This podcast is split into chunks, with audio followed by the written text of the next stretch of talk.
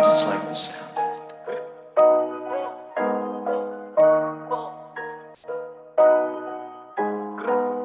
Y'all do not know me. I shoot like I'm Kobe. That boy really tough on his dozy though. Yo, what's up, everybody? It's time for the In Off the Bench podcast. I am Daniel Ball, and I'm joined as always by my co hosts, my partners in crime, my brothers from other mothers, Jim Cross, Randy Jowers, and guys, tonight's episode five titled Running Door to Door because tonight we have on Quintavious Burdett, Hugh, our dog.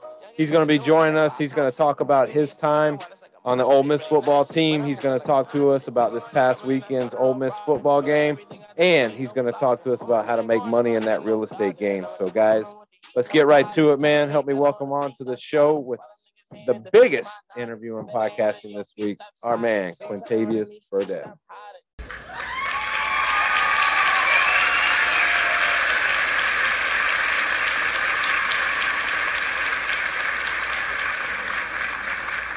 All right, Q, my man, welcome to the show. How we doing tonight? Man, we're wonderful, man. Had to get in and cook me some food, but I'm ready to go now, baby. I hear you, man. Same here. It's been a it's been a long day, you know, for all of us, and you know, we're just blessed to have you on and blessed to be able to talk to you. Because I'll be honest, like it was a big weekend for Ole Miss. I want to get your take on that. I want to get your take uh, with your time at Ole Miss as a player. Um, and I want you to help us make some money in this real estate game, man. Because it's it's I, in Florida, it's crazy right now. Right. Like I, I, I, I can't, I can't, I can afford to sell, but I can't afford to buy nothing. So, hopefully, you'll help us with that. But man, let's let's get right into us. Take take me back. Talk to me. Where you where are you from, and and and what was it like in the house growing up as a kid? Yeah, man. So I'm from Senatobia, Mississippi, small town, probably about 45 minutes from Memphis. Uh, if you're driving like me, it's about 30 minutes. Um, one of 17 kids. So in my household, man, it grew up rough. You had to wake up and you have to get after it every single day, or guess what? You would miss out. So, um, man, that's just my background. You know, we like to grind where I'm from. I, I hear you, man. So, you know, without digging too deep or, or, or you know, overstepping boundaries, you got mom, dad. Who, who is who is helping manage 17 kids because to me it sounds like um, it's a little bit of, of you know everybody they, you know how they say it takes a village uh, and i I, Yeah. I could only imagine that Man, that's what it is. Um, you know, kids raising kids and helping out. You know, parents have to work all day long to provide for that many. Um, but we grew up early, and you know, in my household, men had to be men. It wasn't any time for us to be a boy or a child. So when we came into this world, we have to help out around the house. So we kind of raised each other. Our parents did a great job raising us as well. Uh, but like you said, it takes a village. We had our aunts, my grandmother, uh, uncles, and all those folks involved as well. absolutely um, you know you, you you come to when you got got a house full you, you come to rely on the people that are closest to you Yeah. um, you know, with that, you know, obviously we have a lot of athletes on the show, and you know, when we talk about, you know, those people that are key and crucial to you growing up, there's a lot of people who list coaches and, and, and things like that. So, right. um, were sports a, a, a big factor into how you grew up, and were there coaches that were involved in this process, or, or what? What was the yeah, case? man. Sports sports was my life from the age of you know eight years old up and through college. My, I never had a job in my entire life before I graduated college and got involved uh, with real estate, and that was because of sports. My parents didn't want us uh, out working and trying to you know perfect, perfect our craft. So you know I had my high school coach, Coach Oakley, um, and then another high school coach, Coach Jones, who was very big. Coach Jones was one of the first people from Senatobia to go D1 and play football. So he went to Mississippi State. He was a DB. Uh, I'm not sure if you guys are aware of the down uh, Dog Pound Rock. So Coach Jones from my high school, he started the down the Dog Pound Rock uh, at Mississippi State. So him coming back coaching and kind of motivating me a little more. But sports was man, that was my life growing up. I was I was somewhere every day, every weekend. So we we know football was was was a big was a big one for you, but were there any other sports that you that you played as a kid growing up? Yeah, man, I ran track, played uh, basketball. Um, I didn't play any baseball as I should. My little brother is ranked number three in the country, uh, baseball player. He's an outfielder, speedy guy. Um, but I didn't play any baseball at all. I played football, basketball, and ran track. Those are things I focused on, and uh, that's how I got my school paid for. We know the high school baseball scene well around here. What's your brother's name? Emarian Board. Okay, yeah, heard of him. Yep.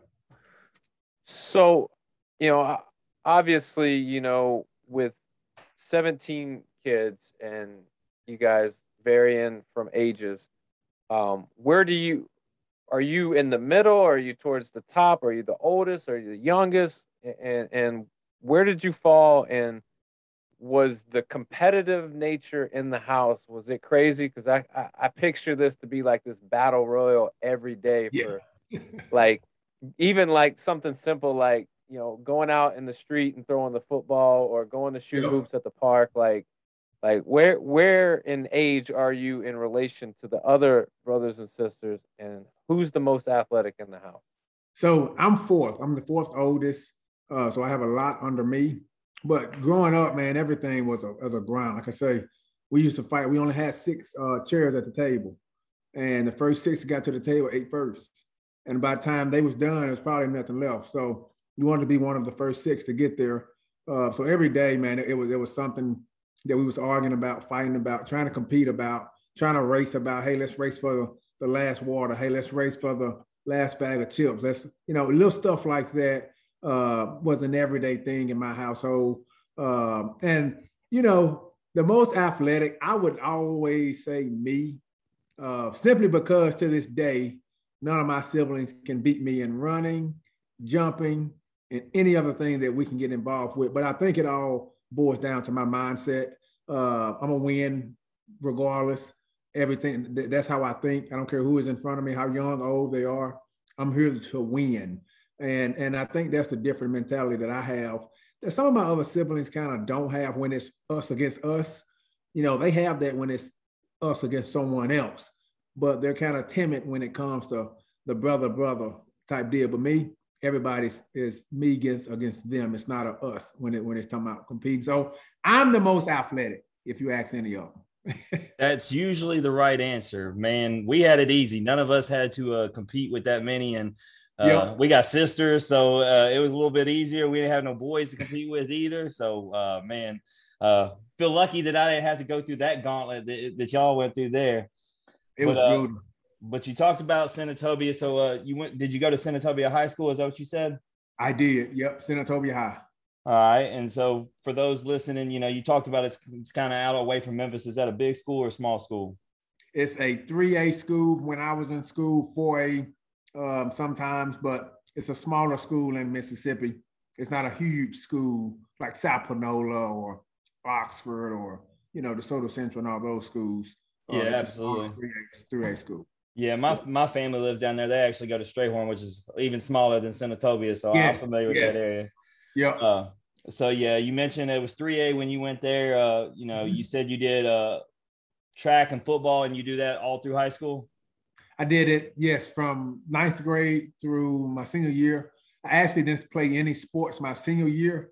Uh, I hurt my ankle. I tore I tore my all my ligaments in my ankle and so I missed my senior season, oh, uh, which was it was it was a bad bad timing for it because that's when I was starting to get all my scholarships, and I still had you know enough to choose from, but uh, you never know if I would have been healthy that senior year, what would have came through the door and opportunities. But I don't regret it. I'm glad it happened, to be honest, because I met some wonderful people at Ole Miss. I got an opportunity to stay in my home state, close to my family, and and play football, run track, and also just be around my community. So it was awesome. Yeah, absolutely. It's crazy. Uh, every athlete we've talked to that has had injuries has never said they regret it. They've always talked about it's they've been able to bounce back. It's made them stronger. Yep. So it's it's really crazy how you know you look at it from that perspective. And if you do look at it from that perspective, you know you will only be stronger from it. Um, so which one before your injury were you more uh, successful at? I would say Football. Football. And which one did you like more? Because usually the one you're best at is usually not the one that's your favorite. That's what's crazy. So it, it, it's funny. Uh, I always tell people that you know I'm, I'm better at football. I like playing football, but I liked my track teammates better. And and it wasn't because my football teammates wasn't great. It was because track, you know, in college at least, you get on a bus, you go to a hotel on a Tuesday, you don't run until Saturday. So y'all are in that hotel kind of bonding, you know, having fun, going out here, going out there. Football, it's you play on Saturday, you leave on Friday. It's a very strict, you know, schedule up until so, you know, we never had any downtime in the off season. Unfortunately, I was in the track and I wasn't there with football. So I think I was, I had a better fun bond with my track teammates and then my football teammates. As far as it was fun, don't get me wrong. Uh, it was more so business every day uh, when you're out there, you're competing. So football is my love. Uh, and I enjoyed football more, but I enjoyed my track teammates more. I got you. And so, since you're a teammate guy and a track guy, I'm gonna assume that you were probably in the relay races too, huh? I was. Yep. I, I was on the four, four by one relay. I was first leg. I kicked it off. Kicked it off. Got got it started. I heard that. All right. Uh, on football, what positions did you play? So I played receiver, defensive back in college. In high school, I played running back and some quarterback, um, but no defense. And my freshman year, I started on defense. Sophomore year, started on defense, and then I had to transition. I wanted to transition to offense because I was I was missing the, um, the ball a little bit, man. So uh, I kind of asked coach, can I go ahead and switch back? And he, we did. So in college, I was fortunate enough to play both sides of the ball. I hear you. Well, what I got to know, track star that's a football player, I need that 40 time. What was it? So I ran 428 uh, in my pro day, uh, jumped 41 inches. So it was fun, man. I and everyone knows me. I can run. Uh, I can still run a little bit to this day, I think. I popped my calf muscle trying to race two of the Titans players in Nashville about six weeks ago, but uh, it was fun. well, well so what's what's it what's it like to be an average speed now? average speed. Well, before I popped my calf muscle about six weeks ago, I clocked four three still. So I, can, still run. Ain't, ain't nothing average. Ain't nothing average, dude. how how is that possible? If I pop my calf muscle, I'll be well, no, no. Before I, I popped my calf muscle, I haven't ran like that since I popped my calf muscle, and I just been rehabbing. But still, if he's at a four three, he ain't hit a decline. That I mean, he said four, he said four two to four three. I mean, that's not much of a decline, especially after you've been out the game a little bit. Let, Did you win me, the race? Yeah, we didn't get the race, so oh, we, I warmed up. We did all this dynamic warm up and the hurdles and all this stuff, and I'm ready. And my first push out run to before the actual run. Uh, I got down, pushed out, and I felt like someone kicked me in the back of my leg. They thought it was my Achilles, and I thought it was my Achilles because they had these little balls mm-hmm. that you know they was tossing around. So when I took mm-hmm. out, it felt like somebody hit me in the back of my leg with that ball. So I turned around. I was like, "Man, stop playing! Why you do that?" It was like, "What you talking about?" I was like, "You just hit me in the back of my leg with that ball." He was like, "Man, no, we didn't do that." And the trainer who was there with us, he said, Wait, you felt like that? I said, Yeah. He said, Man, I think you just popped your Achilles. I said, Oh man, don't tell me that. yeah. But uh it wasn't think it wasn't that. Yeah. Right, sure. yeah, yeah. I, just, I just popped my calf muscle. So well, uh, well, I'm going to tell you this. Uh, I don't know what the exact number is. I'd have to look. You're you're, you're athlete number 90 something on, on this podcast, and I'm going to tell you right now, you you hold the record for fastest. So no matter what happens, the rest of this episode, you got that that on lock. So well, there we go. I love it. I'm pretty confident that you could rupture a hamstring and still be faster than any dude on this podcast right now. well, I don't want to rupture a hamstring. I, I did that I did that in college and track, and woof, man, that's an injury. That's one that the, the, you have you have to sit your butt down. Look, look you know? Q, I'm gonna, I'm gonna tell you something that I hadn't even told these guys yet. This show's supposed to be about you, but I gotta tell you, I ran a 5K without training the other day, and I felt so proud because I did it, didn't stop, had a good time and everything. And then I'm gonna tell you, it's now been two days, and my legs, man, top to bottom, still hurt. My ankles, my calves, and I was like, day of, man, I, I guess adrenaline, whatever. I man, I was like, man, this was easy. Like, I'm good. Now here I am two days later, like limping around. I'm like, should have trained, but Uh, that's what happened when you get as old as us guys right here. But all right. So speaking of accolades, though, man, I seen that you weren't just an athlete, man. I seen you're a scholar. Tell me about how you excelled academically. Yeah. So man, I took my um my books serious. You know, it was it was to the point where I don't think anyone even knows this uh, other than myself and one other player who was in the hallway and heard it. But I opted not to play um, and like basically give up playing time because I would not change my major in college. That's how serious it was for me. You know, coaches approached me, "Hey, you want we want you to change your major," uh, and I was I was not forward know, because my major accounting had me missing practice, and I understood you know their their point of view from it. I'm missing practice, and they count on me to play, and I can't play me if I can't practice, and I can't practice. So it was fine, but I saw the bigger picture early on. You know, hold on, hold, hold on, hold on, hold on. I, I gotta ask. Yeah. Isn't isn't there some like moral compass that goes into a coach telling a kid they need to change their major and miss and not go to as much class?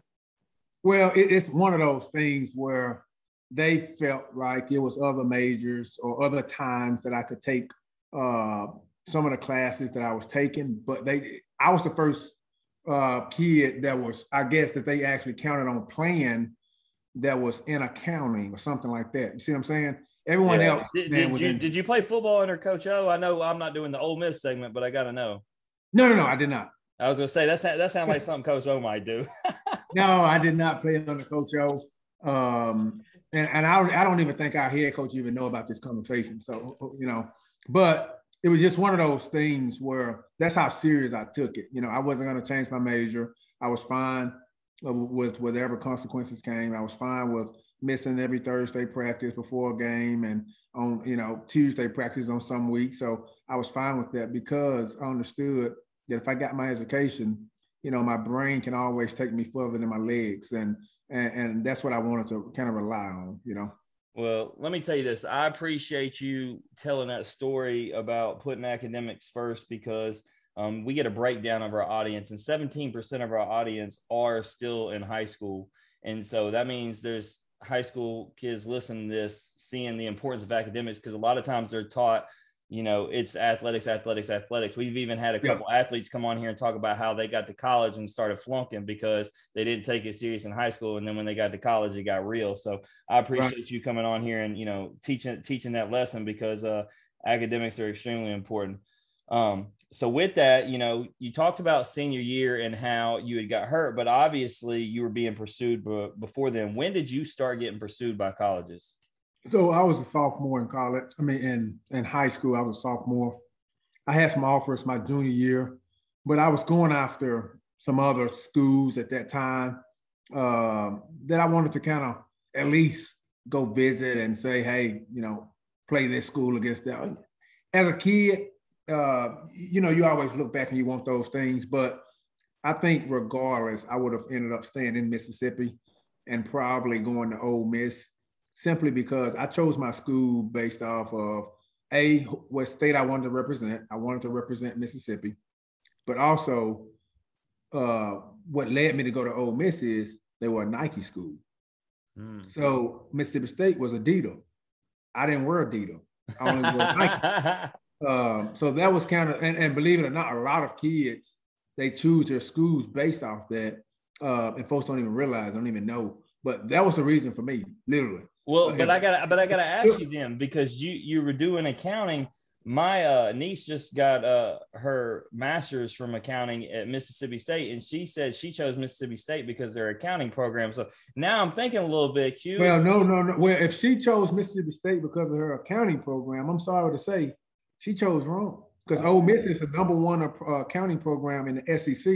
Has been that way for the last 15 years. So she uh, she got busted. She just want to go Mississippi State. She just used that. She just wanted to go to Mississippi State. Now, if she would have said, "I chose Mississippi State for my engineering degree or veterinarian school," then she would be right on point because that's what they're known for. But Ole Miss's accounting program, like I said, it's number one in the SEC. Been that way for 15 years, number five in the country. So it's it's awesome.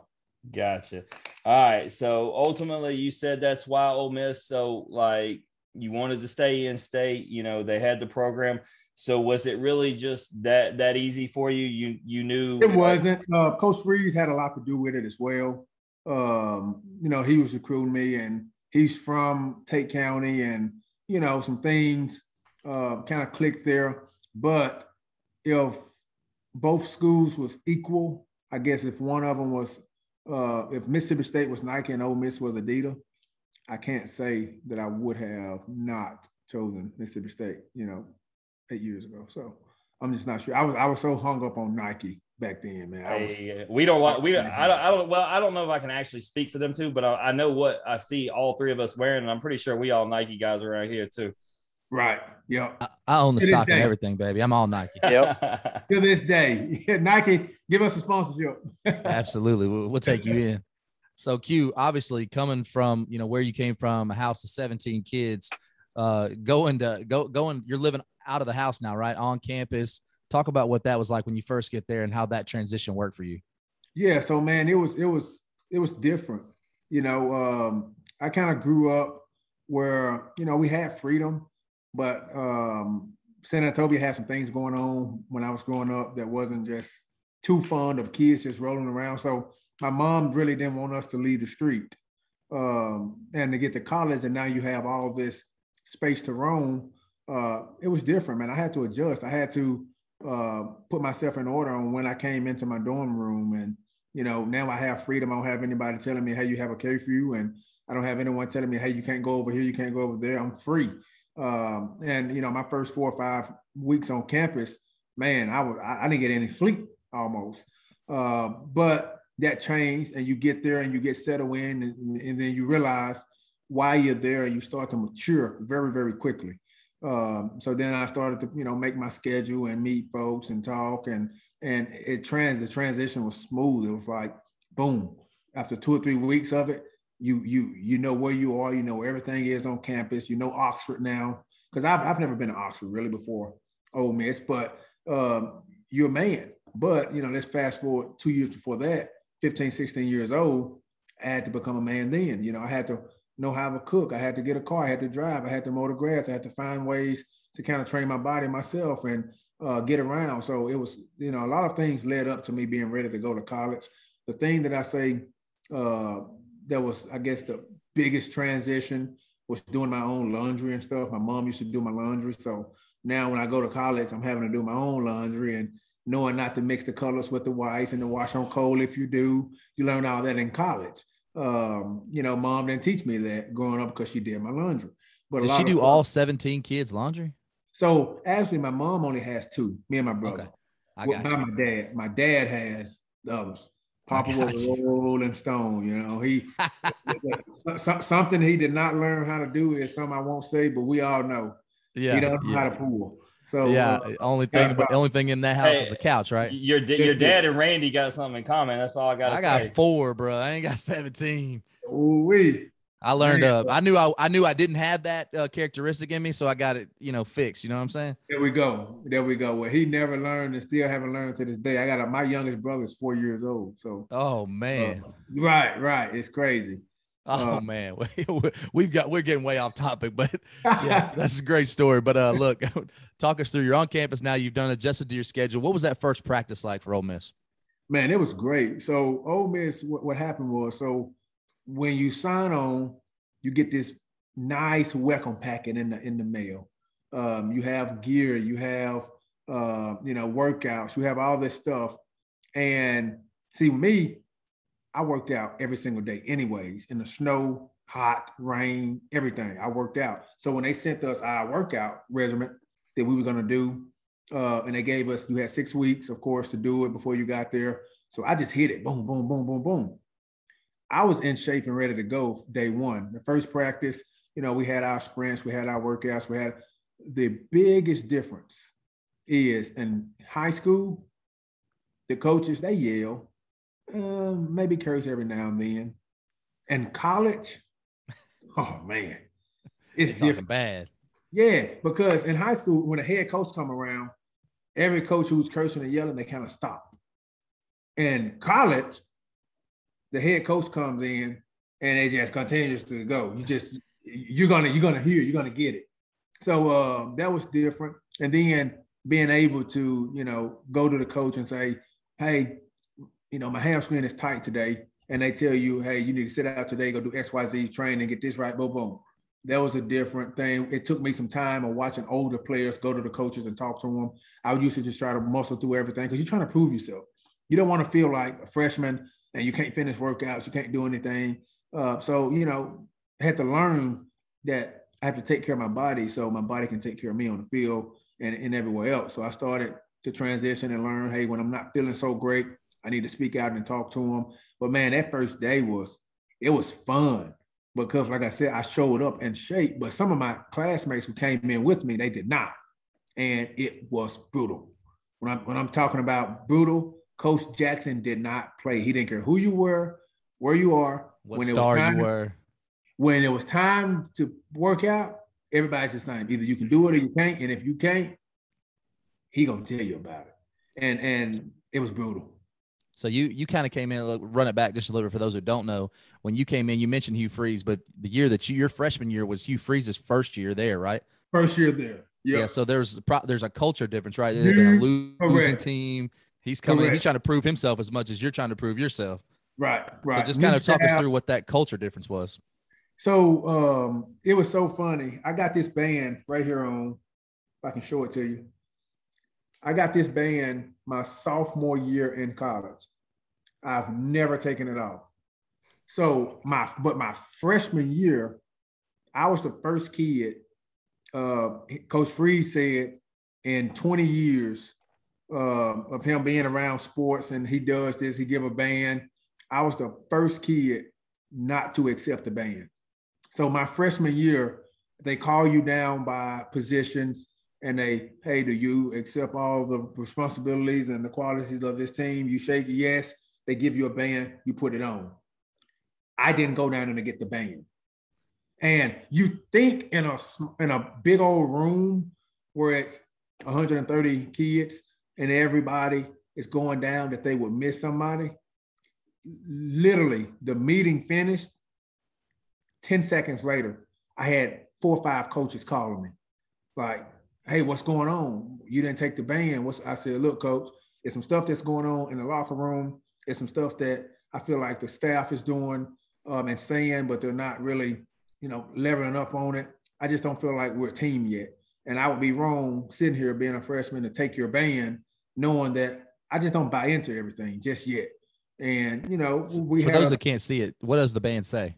Oh, this band here says Ole Miss Rebels uh, take a stand all in. So that's kind of what it's, and I've never taken it off.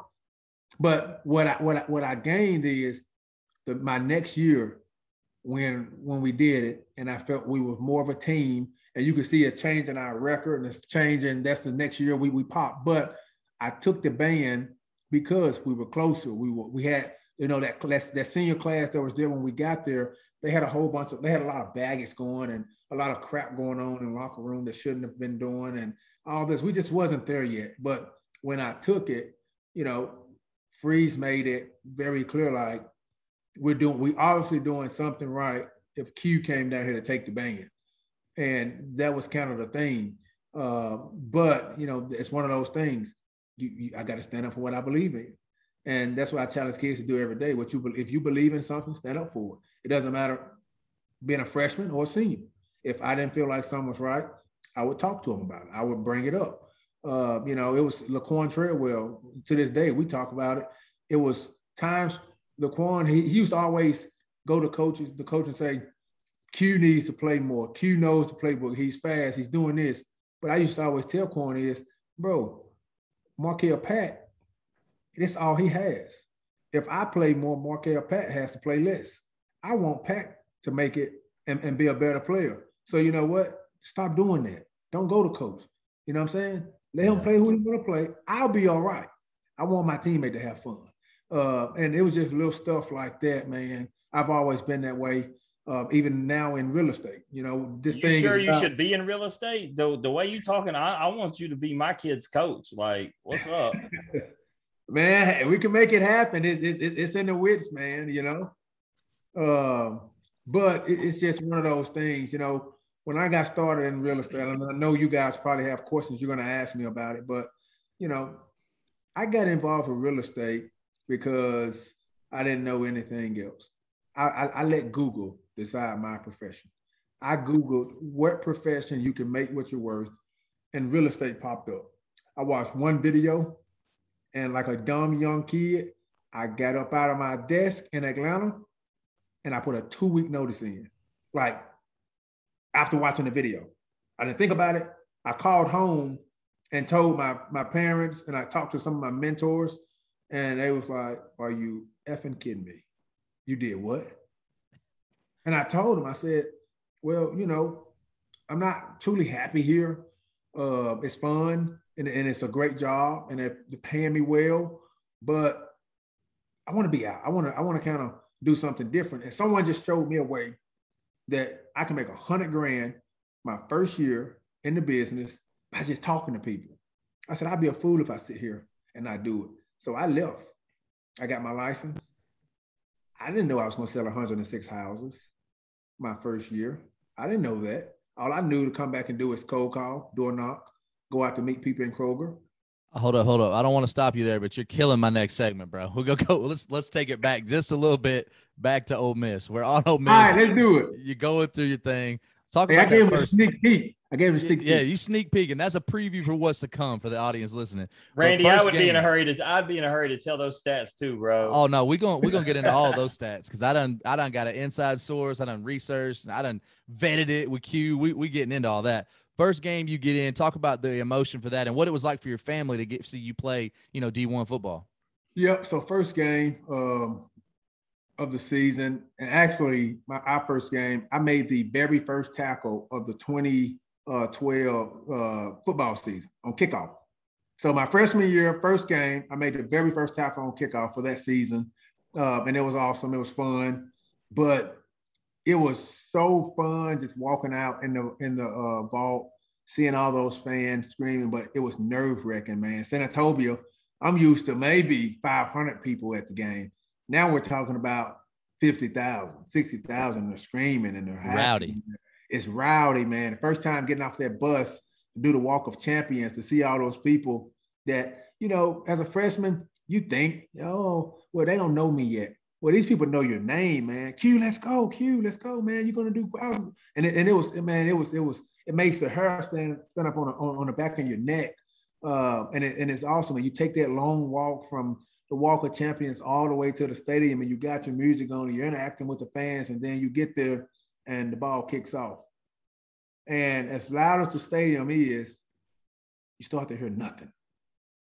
It's like you it, it, it, it's it's a crazy feeling, man.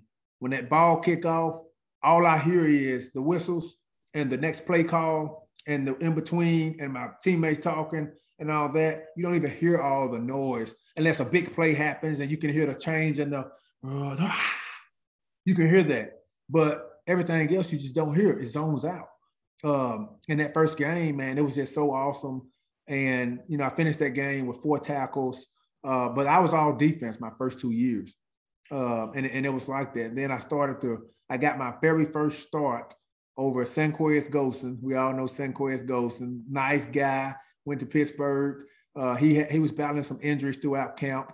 And I had a great camp uh, coming into that game. So I earned that starting spot. And that was a different set of nerves because we're on the road. You're not in your home stadium. Uh, you're playing Vanderbilt, another SEC school. We're playing uh, Matthews, the receiver who went to Philadelphia. Uh, and my task is to guard Matthews uh, here and now, but uh, it's nerves. You know, And that's when Vanderbilt they were pretty good right then. They're not yeah, like they are now. right. Correct. Vanderbilt, Vanderbilt was pretty good then. Uh, So- Because you mentioned being on the road. Let me what was the loudest stadium other than Ole Miss or most rowdy stadium or just a place you hated to go play? You know what it LSU. is. Ah, yeah. Yeah, that's I, I knew you were gonna say that. I was just trying to give the Joe something. loudest, you know, Bama is very, very, very loud. Oh, for sure. But the loudest and where they the most rowdy is, to be honest, Arkansas. oh, I believe it. Been- Man, they call them hogs. It's a different sound. yeah, yeah, they do. But the place I hated was LSU. Man, those jokers was nasty. They would, they would, He in bottle, put hot sauce in bottles, and they squirting it, squirting it on you when you're walking through and crap. Uh, Classless, uh, man. Classless. Yeah. Whoa, whoa, whoa. That's what I'm hearing. Whoa, no, timeout. They were nasty. We, we, I got we, the hey, same opinion because hey, I was hey. at the SEC championship game. Same thing. LSU fans were absolutely crazy. Q, Q, I ain't even gonna. I ain't gonna give the details. I'm just gonna say I was at a women's soccer game last week between LSU and Ole Miss, and I took my 15 year old daughter, and the Ole Miss fans they disturbed her. That's all I'm gonna say at a women's soccer game. So Ole Miss ain't no better. That's all I'm saying. Well, you right, you right. I mean, they get rowdy. Um, but LSU, but Texas A&M as well, because Texas A&M Stadium is so unique. Where you know they have 114, 15,000 in there, right behind your uh, the, the visitors where our sideline is. They got their cadet team, and they playing the drums right there behind you, non-stop, and you can't hear. Your ears are ringing, and you you got to whisper, you know, yell right next to somebody to even hear them um, it was crazy. It was crazy. Yeah. So you mentioned the, that you were defense the first two years. Obviously, you transitioned over to receiver. Um, that transition, obviously, you had done that before. So was that just natural for you? No, it, it really wasn't. Um, it took a lot of effort and time because I've never played receiver. And gotcha. in high school, I played running back and quarterback, and then I played defensive back in college. Uh, it was one of those things, speed. Uh, you know, for a cornerback, I was an okay size at the time. You know, corners corners are now six feet tall, six one, six two. But I was, you know, 5'11, 195, and could run, um, long arm. So stuff like that. They they loved me for corner, but I just wasn't happy, man. It goes back to me being happy. In high school, I got the ball 20 times a game. And you're talking about now going to college and not touching it at all and not being able to return kicks because the defensive coordinator, he don't want his defensive guys back there returning kicks and getting hurt. So they put the running backup running backs and the backup receivers back there returning kicks. I wanted to return return kicks. You know, uh, it's just little, little stuff like that that added up to me just saying, oh, you know what, screw it. I know I'm playing a lot, but I'd rather be happy. Switch me to offense. When I moved to offense, you know, our receiver coach, he didn't recruit me. He didn't know me, but I was forced into his room because of, you know, coach wanted me there. He wanted me around. He wanted me happy, so he switched me over. Uh, and that had its ups and downs, uh, but I had to learn that position. And Donte Moncrief, you know, we used to work a lot. He used to help me, you know, kind of run routes and to the point where, you know, to this day, I can teach a route in and out. You know, I'm, I'm, I'm more fluent. I, I, look at myself more of a receiver than I was ever a running back or a quarterback or a defensive back. Uh, little stuff like that. But you know, I got the opportunity after college to go to New York with the Giants, and I got turf toe and got hurt, and it was all that, and that's when I decided just to use my degree. Um, but it was fun, man. I enjoyed it. Yeah, no doubt. But just taking it back, you talked about Hugh Freeze a couple times. We did, and the culture changed. You guys became a team. That team obviously had the mo- more success than almost I think any team in Ole Miss history, beating Alabama, right. and just the culture changed. And you guys really set them up. Even though there were some down years after Freeze left, you know now they're kind of back in that limelight. But talk about what it was like for you to be a part of that change and what Freeze meant to that program and just his Man, staff too. Freeze, Freeze was awesome. Freeze was a Christian man um, you know, he taught us well. He got us prepared to play. He got us thinking about stuff, you know, just, that was bigger than football, a brotherhood. Uh, Freeze was the glue. Freeze was the best thing that happened to Ole Miss in the last 15 years. You know, uh, coming there and doing what he did. I understand stuff happens, and I mean, in life things happen. No one is perfect. Okay, um, there's there's not one person that was perfect and, and and I don't want that to be a reason people judge Freeze and say he's not a good man. Freeze was great. He was great. What I started to see is Freeze changed as the program changed.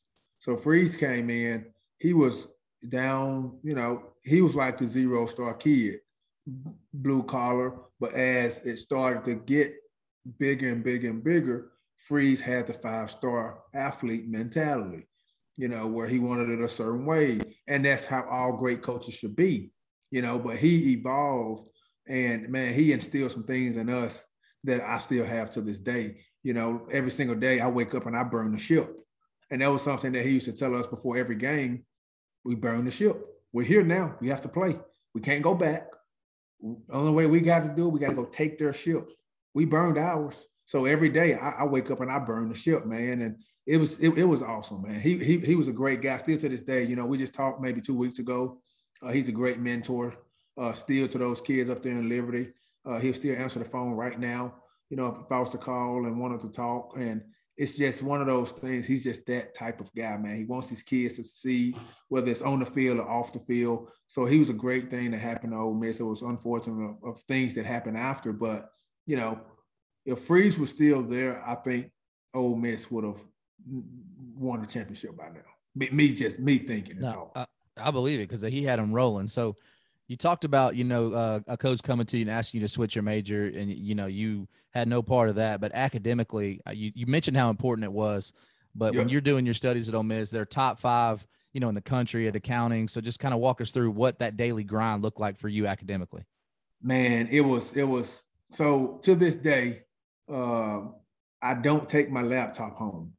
I never took my books home. I never took my backpack home. I used to leave my backpack uh, in the athletic building in one of the rooms, and then I get there because I was going to get there earlier than everybody, and then I was probably going to leave a little later. But uh, man, I, I would study in the mornings. Um, before I left campus, I would study. Don't get me wrong, man. I partied my tail off. I went out every opportunity that I got. I had so much fun.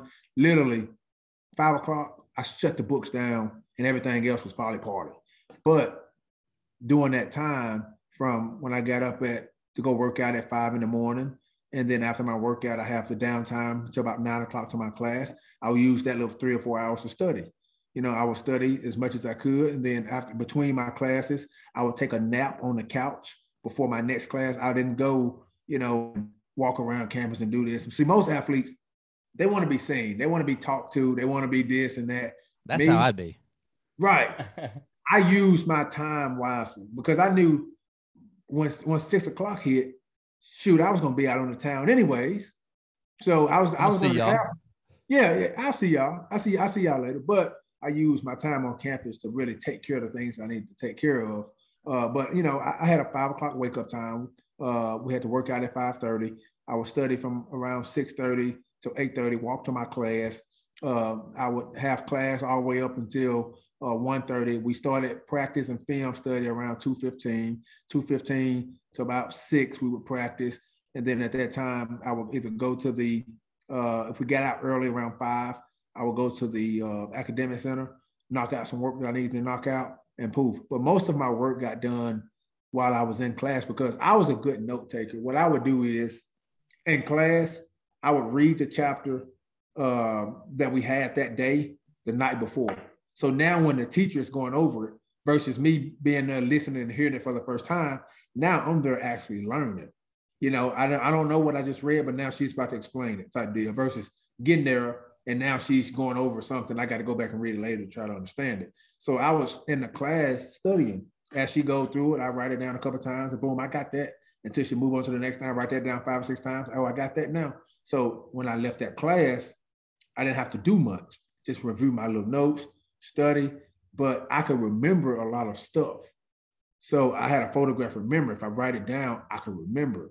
And and like all my classmates, they used to always like after a test, they used to come and ask me, "Hey, was this on the test? Was this on the test?" I could tell them like word for word what the question was. Boom.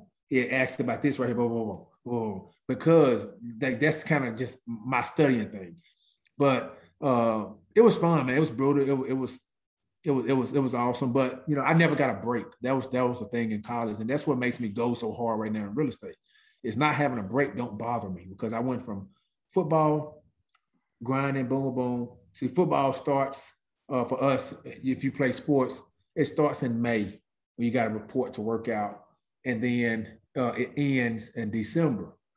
Well, track starts in December and it ends in July. So it was always a lapse. I never got a break.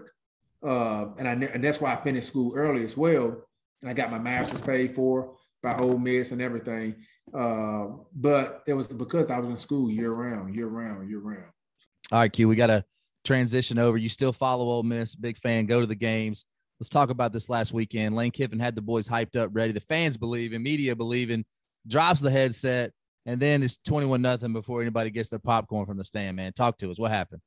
Yeah, so um here's my take on it. And um I even tweeted him and I told him how I felt, but I think Lane got caught up in Lane Kiffin versus Nick Saban versus Ole Miss versus Alabama. And I think, you know, he kind of let his emotions uh, get in the way of some decisions that should have and shouldn't have been made. Uh, more so like the fourth downs. We should have punted the football. The first fourth down on the, you know, three or four yard line, I understand that. But if you're going to go for it, let's put our best back in. Let's put Snoop in. Let's kind of pick up the yards we need. Or let's put Plumlee in, who's rushed for 200 some yards against teams um, and is known for things like that. Let's put somebody in for that status. But you know, he did not, and we went for it on fourth down a couple times that I feel like uh, we should have punted and it put our defense in a hole. And his excuse after the game is, well, if we punt, it's just going to take them a longer time to score, so we might as well go for it. analytics. Analytics doesn't tell you to go for it on your 30. I don't care what you're reading. Uh, but it's one of those things, man. It's bittersweet. We move on from it. We got Arkansas this weekend, uh, and I think it's going to be an awesome game, jam packed.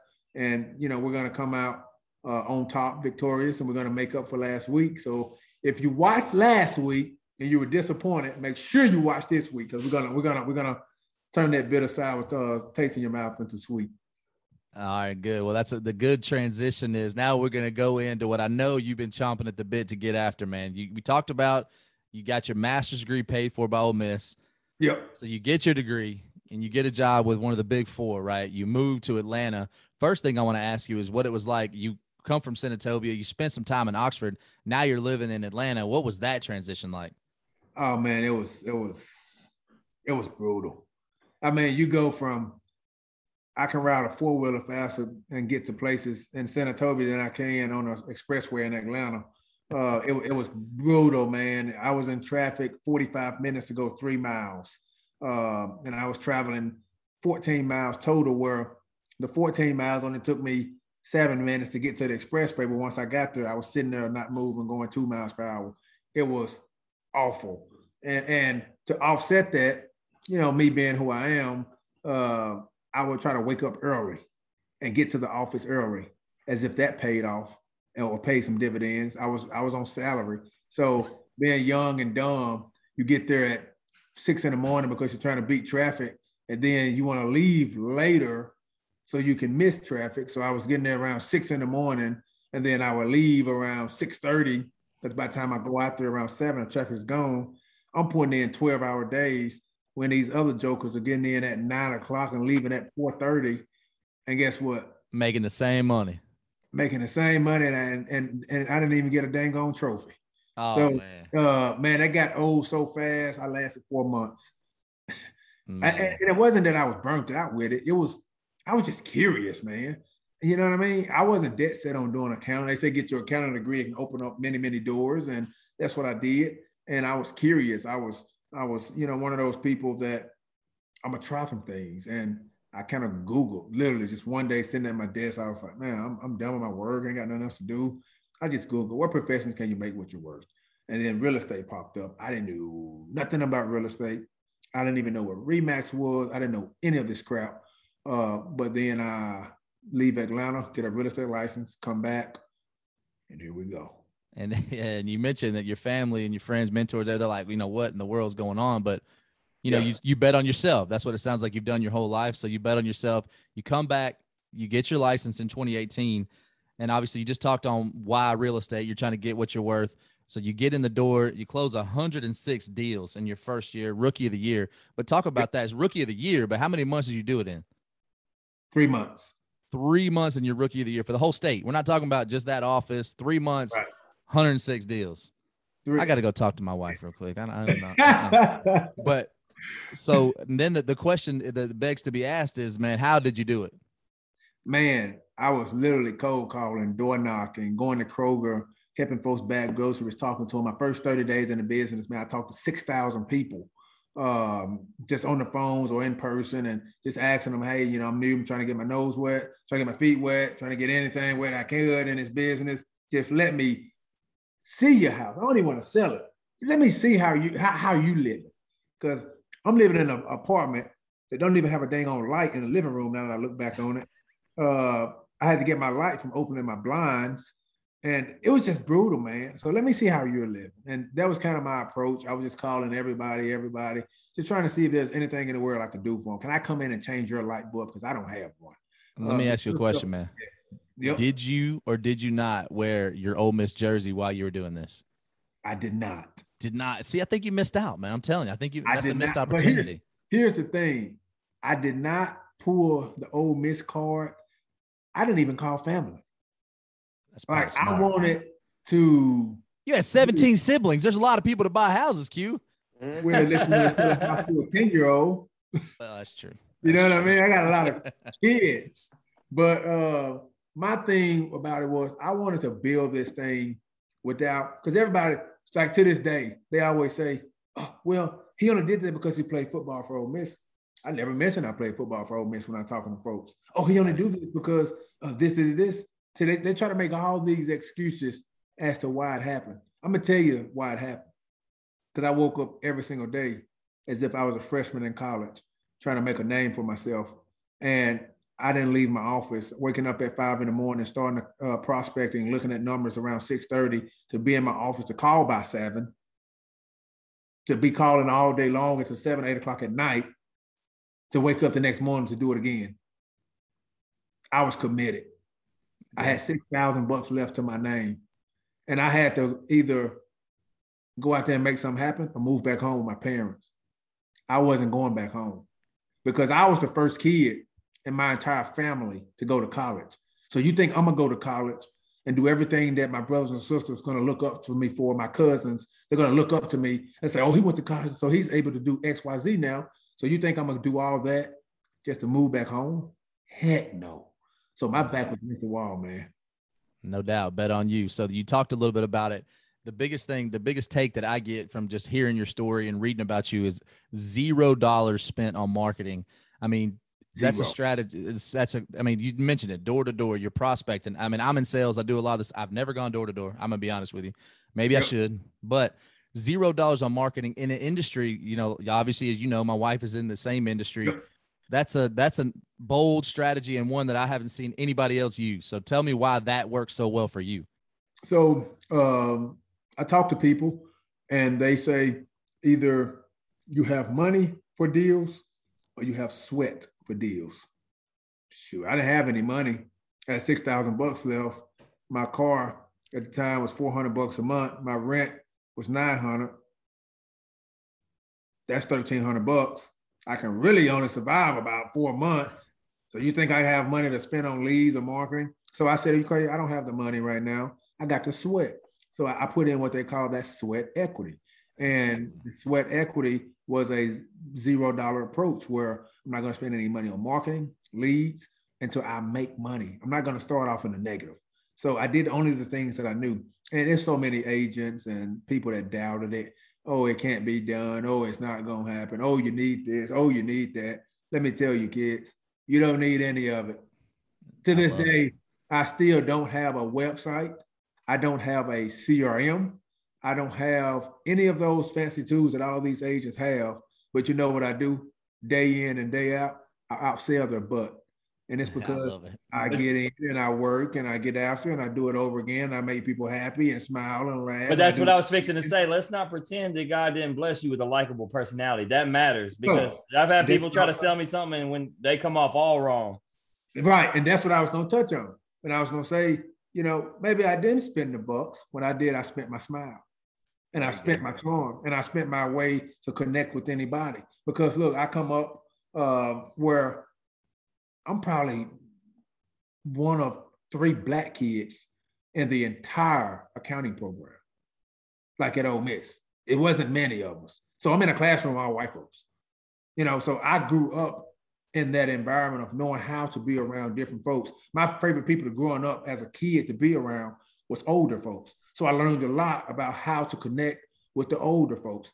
And, and when when uh, I was in track, one of my closest friends on the track team was was was a Chinese guy.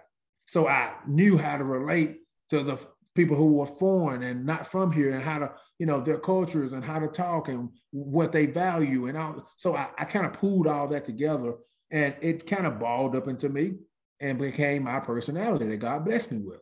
And that's what I used uh, my very first year, my personality. So I tell people all the time, as long as I have my smile, a cell phone, and a work ethic, and this personality, I can make it happen in any profession. And you can too. But what you got to do is you have to find yourself. You have to find that personality. You have to find what works for you, and you have to stick with it. But for me, like you said, yes, I was I was truly blessed uh, with that personality to where I didn't have to spend uh, money to be able to create business and make folks like me and want to work with me. And still to this day, that's the approach that I use. Yeah, to, to dive into a little bit, you have a specific system that you use every day. You talk about getting up early and yep. you know saying all the buzzwords, but you have a specific thing you do. Talk us through that. Yeah, so I have a four point system uh, that I created, and a lot of agents uh, really around the country uses it now. Uh, and it's basically my way to score. You know, I'm not playing sports anymore, so I have to figure out a way that I can score and I can start over every day. And it's the points. So every single day I have to get four points. And four points is this, you know, a contract is worth four points. A listing agreement, that means someone signing up to say, hey, sell my house. Uh, it's two points. Showing a buyer, hey, I want to see this house. That's one point. Meeting potential customers looking to do business in 90 days. Oh man, I'm thinking about selling uh, maybe in the spring. That's a half a point you know? So all those things gathering together i have to get four points every single day regardless of how i get it. And every day starts over. Maybe i get eight points today. Tomorrow i have to get four. Maybe i got 30 yesterday but tomorrow Still i have to get, get four. four. And it doesn't roll over. So every day it gives you something new to fight about because in this industry it's so easy to make money. And it's so easy to look at money and say i have six closings, seven closings next month. I'm good. Because that's the money for a month. No, you see yeah. what I'm saying? Yeah. But if you look at it in a way that I have to get up and get four points every day, you're not count closings. Because the worst thing in my business, I'm not sure about other agents, the worst thing that can happen in my business is a closing. Because now that means I have closed one of my books of business. i am done with it. I've closed that business down. And unless I open up a new one, I'll be bankrupt before the end of the year. So yeah. the worst thing that can happen is a closing. The best thing that can happen is I get four points every single day. So every single day, man, I'm, I'm gunning for four points. I don't leave my office unless I have it. Uh, I was working late today uh, for the podcast because, man, I was busy and I had to go get four points. I had to go meet a listing and try to get it and make them sign it. And, and I wasn't going to leave Mississippi until I got it done. No, I love it, man. I, I was actually reading an article. I shared it on my LinkedIn today uh, from Nick Saban, obviously the greatest coach of all time. I don't think anybody yes. would dispute that. He talked about adaptability, right? And what they used to be versus what they are now. It's adapt or die. And you've seen him reinvent himself. And, and that's kind of what you're doing with getting up every day, wanting the same thing. And maybe you don't get it the same exact way every day, but you, you still got to get it every day. Yeah. Uh, so I, one last question and we'll get to, uh, to DB's game, but somebody looking to break into the industry i'm sure you get these questions all the time people wanting you to mentor them. Somebody looking to break into the industry what is the one piece of advice you would tell them to do? Yeah um, find your brokerage and stick with it. Don't jump from brokerage to brokerage place to place. It's like jump, jumping from man to man woman to woman. You, you you're viewed the same. So if you're going to get in this business come in with the ideal of nothing nothing will be given you're going to have to work. You're going to have to align yourself with the right people, and you're going to have to just stay consistent. Stay consistent meaning staying with one brokerage throughout the process without jumping ship or burn that burn all the other ships. It's it's, it's almost like you have to put all your eggs in one basket, and you have to carry that basket until that basket there breaks. And when it breaks, maybe you look at changing and get a new basket at that time. But like I tell people all the time, if you come into this business with a plan B, you're going to have to use it. So come in with all your eggs in one basket. No plan B, burn the ships, all in real estate, and just see where it takes you. And guess what? If plan A doesn't work, you don't go to plan B. You find you another plan A. I love it. Man, you make it sound so simple, but yet like it takes a it, it, it takes a level of grit, a level of grind, a level of just dedication to put yourself out there and do those things, man. Yep. Um I'm I'm trying to like process all this because like I, I myself personally, I just got into a field where I'm in charge of a group of sales people. Yeah. Um, and I was trying to qualify and quantify systems and ways to help make the job just easier and obtainable every single day. And I think you've you've helped me do that because what what I have learned in this short amount of time being in this role is that the the best sales guys are ex athletes Yep. by nature because it's competitive. Unless you're Randy, who, you know, he he he's a dynamite sales guy. He's the outlier of, of sales. But um, Just I didn't play D one, but let's not. I will compete. I'm gonna beat my mama, and she passed away a long time ago. I'm still beating that ass and whatever we play. so so yeah, I I think you know that four point system is, is something that you you can easily take from day to day, man, and and Yep. really gauge your pro- progress. You know whether you passed or whether whether you failed. There's no s- math formula for it. There's no accounting that needs to go into it. It's Right. basically, you know, effort, motivation, and, and, and desire to, to, to go out and get something. So, man, like I, I tip my hat to you, man. I commend you on all that because it's it's not easy. That's for sure. But um, Yeah, bef- man. yeah, man. Yeah. So before we let you run, we're gonna play a quick little game. We're gonna have some fun. We play it with every guest. It's called this or that. You down? Is it a speed round type thing? It, it's it's real quick. I I get I'll, I'll make it quick for you so you can get out of here, eat your lasagna. And, Well, no, no, I'm not. I'm not saying like, um, do, do I have to say just the first thing that come to my mind type thing, or So I, I'll, I'll break it down for you. I'll give you a question. It'll be one thing or the other, and you just got to choose one of the two. say less? Let's do it. All right, here we go. First question. If I am new, like let's say I'm fresh out of college, or maybe I'm I'm into my career a little bit, you know, I got a little little a little cash on hand, I'm doing some big things. Should I rent or should I own something? You should rent.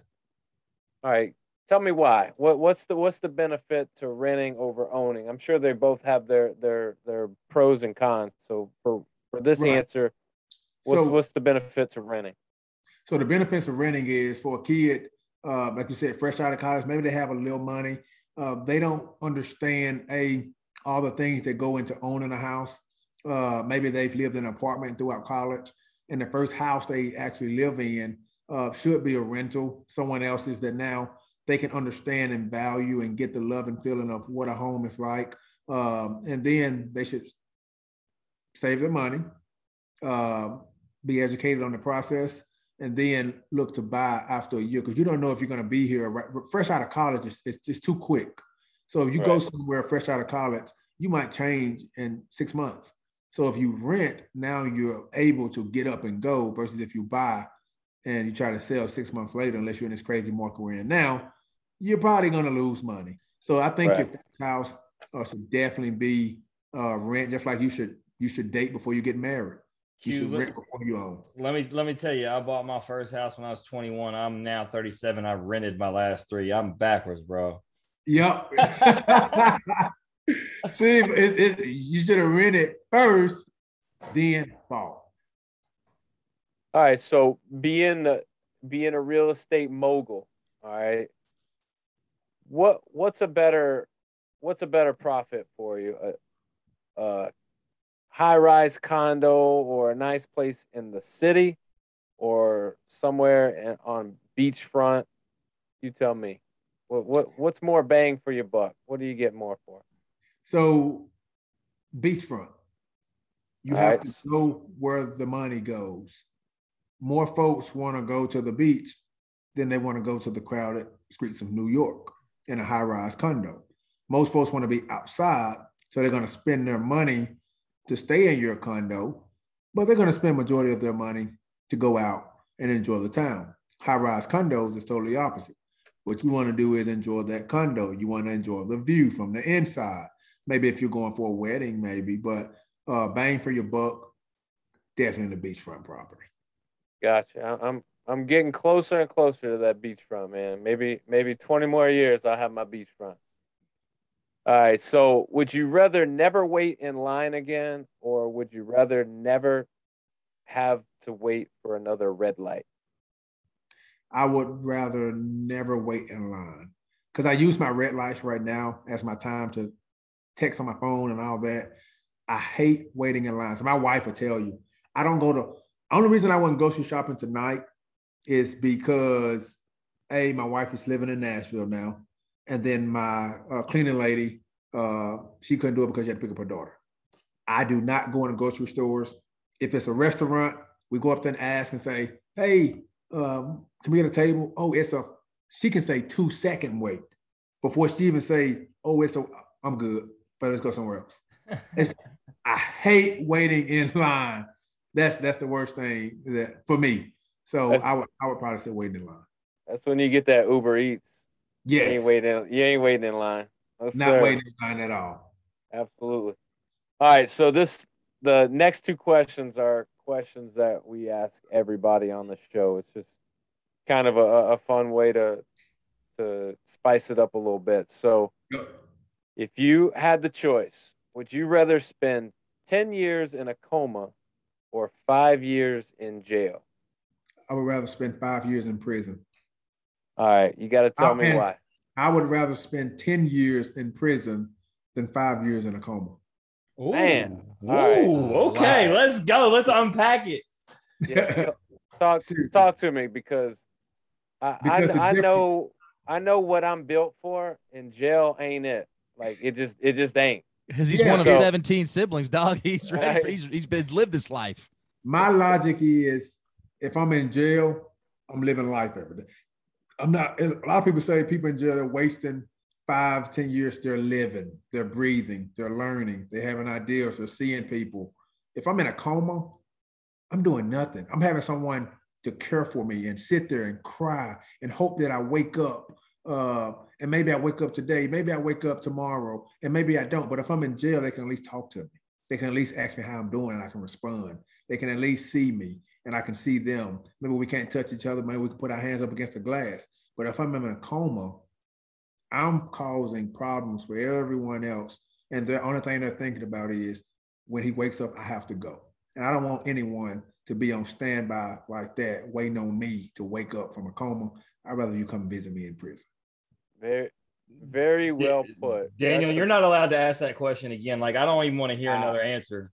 Me neither. Like, I, I, I, he made me feel bad about answering coma. Like, like, yeah, Q. He's literally talked to anybody who said jail into coma, and he has nothing for you right now. He's he's fixing uh, to shelve this question. I'm done. I've retired the question. We we're good. We're good. We'll put it. Maybe we'll, maybe in two more years we'll bring it back. you know, we'll, we'll revisit that. All right. Last question, Q man, is and it's very simple. Would you rather have money or would you rather have friends?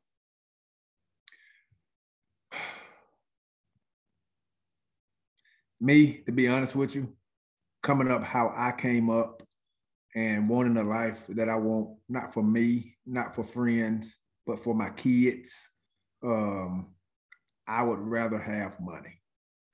And I say that simply not because I don't have friends or don't believe in friends. It's just I can't leave my kids, my friends. My friends are gonna die when I die. You know, my, my, my kids can't be friends with my friends. But what my kids can do is take advantage of, of my money. What I can do is change other lives with my money. What I can do is uh, fund projects uh, that uh, I couldn't fund if I didn't have the money, bring awareness to things that I can't bring awareness to if I didn't have the money. Um, so I would probably uh, take the money.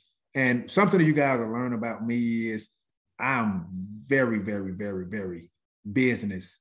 Like me and my wife, um, I tell this a quick story. She cried when it was time for her to move to Nashville. Me, I'm like, no, this is what you have to do. This is for our family. uh, this is a better school. We have she, she could have stayed home and went to school at a school here, but the school that she got into in Nashville is much better, you know. Uh, and it was more so of this what needs to be done, this what has to be done.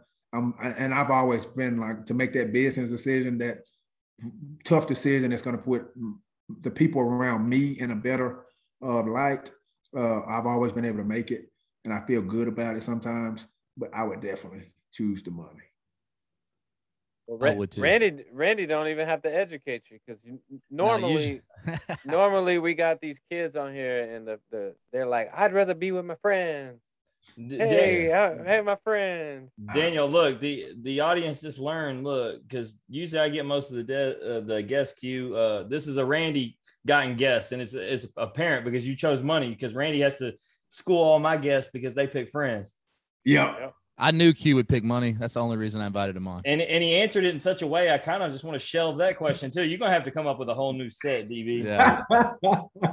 no, that's a that's a great answer. But we do get those kids on here that say, "Oh no, I need my friends because what do you have?" And I'm like, "What you mean? What you have?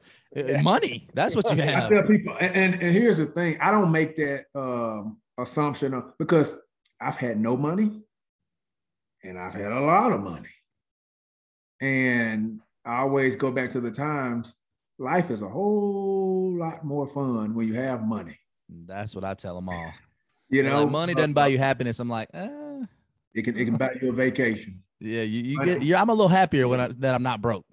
Correct, correct. It can buy you peace of mind and freedom, and you know, it's it's when you have money, it allows you to say no to things you just don't agree with. When you and it gives you the opportunity money, to value your time. Correct you get to choose that value. But I got to unpack one little thing. You said your wife's living in Nashville, and earlier in the episode, you said you were racing Titans players. So were you up there visiting your wife and somehow got into a, a race with a Titans player? Dude, it was the day before our anniversary. now you limping around. Bruh, she was so mad. she was like, because because here's the thing: the trend is like Christmas. I, I, heard, I, I, forgot what I heard. Uh, her best friend wedding. I went in the gym and jumped, and something popped in my back. I couldn't go. So it's always like I always get hurt when we have to do something. But uh, one of my friends, he called me. I was in Nashville. He said, "Come work out with us. Uh, some of the, some people up here want to race you." Well, we was gonna race for some money. You know, oh, like fifteen grand money for a race, and I felt like I was going to win. So two people, that's 30 grand in two or three seconds for a race. Uh, and man, I, just realized I wasn't training the way that I, I should have. When you do something like that, you, then you go back and say, I thought I was training, but my body wasn't ready for that. And those guys was training every day. So um, now, like I say, I, I'm healed up. I'm back training like I was in college, really running, really lifting, really pushing my body uh, to stay in tip top shape. And you never know, I might have to race another Titans Plus one day. Man, I I ain't even confident enough in the best thing that I do to wager 15 grand on it. Like and not against NFL players. I mean, yeah. Not just, that you couldn't cue because you you clearly I bet on you could have won. Man. You should. Well, I do bet on myself, but I also know my limitations. You know, this fat boy. Look, right. it's hard to get 250 running. You know. You like right. I, I wouldn't even bet my daughter 15 grand in Candyland. I mean, it, it's it's crazy, but Q, we're gonna let you bounce, man. But before you go, anything you want to plug or promote? Man, I just want to um, promote, you know, not being cool. You don't have to be cool. You know, a lot of kids doing this stuff to be cool, going to these places to be cool, smoking, drinking, tobacco, um, going out partying just to be cool. It's okay not to be cool. It's okay to say no. It's okay to be yourself. Um, I have, you know, my social media. I can always promote those, but this is really for uh, for me. Anytime I do something, I'm trying to touch and save a life. Uh, and something that I want to just promote is be yourself, be cool. Uh, but if you want to follow me on Instagram, the Instagram is at Quintavious Burdett. Um, and then you can always find me on Facebook, Quintavious Burdett. uh, on any social media. That's the only thing I kind of promote. Business wise, real estate, it's going to happen. I'm going to wake up in the morning and do that. Uh, but I want to promote something that is going to really touch somebody's life. Well, when when we're ready to write that book, you let me know because we got the title. It's Man, cool I'm already to not be cool. And there we go. Because I'm already working on my first book right now, so hopefully it'll be done by April. We'll see. There you go, man. Well, let it let us know. We'll we'll, we'll plug it. We'll promote it, and we'll be man. That's one awesome. Of the first one of the first to get a copy, man. So yes, sir. I appreciate you. you. Yeah, man. Have a great night, man, and we'll we'll, we'll see you. We'll see you around. If, if there's anything we can do, like I said, let us know. But we're gonna take a break. We're gonna plug our sponsors. When we come back, we got some headlines for you. All right, boys. So you know I've struggled with pain. You know I've struggled with weight loss. You know I've struggled with anxiety, and you know I've struggled with sleep. What if I told you there was a place that could help you with all of these things? True Life Dispensary, pain relief without narcotics, sleep, weight loss, anxiety relief. You can find this at 117 West Commerce Street in Hernando. Hours Monday through Friday, 9 to 7, Saturday, 10 to 5. So check them out and get your life turned around. Tattoos have become more of a normal part of society and you know, one of the things that's a common mistake that people do is they just go anywhere, you know, closest place, maybe whatever's convenient. And a lot of times they get a piece of art that stays on them forever that maybe they don't like so much. So let me help you and eliminate that problem. Go see Jeff Lee Watts. Easy Flea Tattoos. You can find him on Facebook or Instagram, and you can find him at 1731 Dancy Boulevard in Horn Lake. Number is 662 280 0763. Welcome back to the End Off the Bench podcast. We got some headlines for you. And guys, we're going to lead off with Major League Baseball as always. And I'm going to start by saying, I told you so. I told both of y'all suckers. And Dodgers were to be in the wild card because the Giants were to win the division. And damn it if I wasn't right. But, you know, with that, I mean, the Dodgers are a wild card. They're the best wild card team in it. Um, and due to their record, I mean, they won over 100 games, finishing one game short of winning the division. And when you look up at the wild card matchups, you got New York and Boston, you got St. Louis and the Dodgers.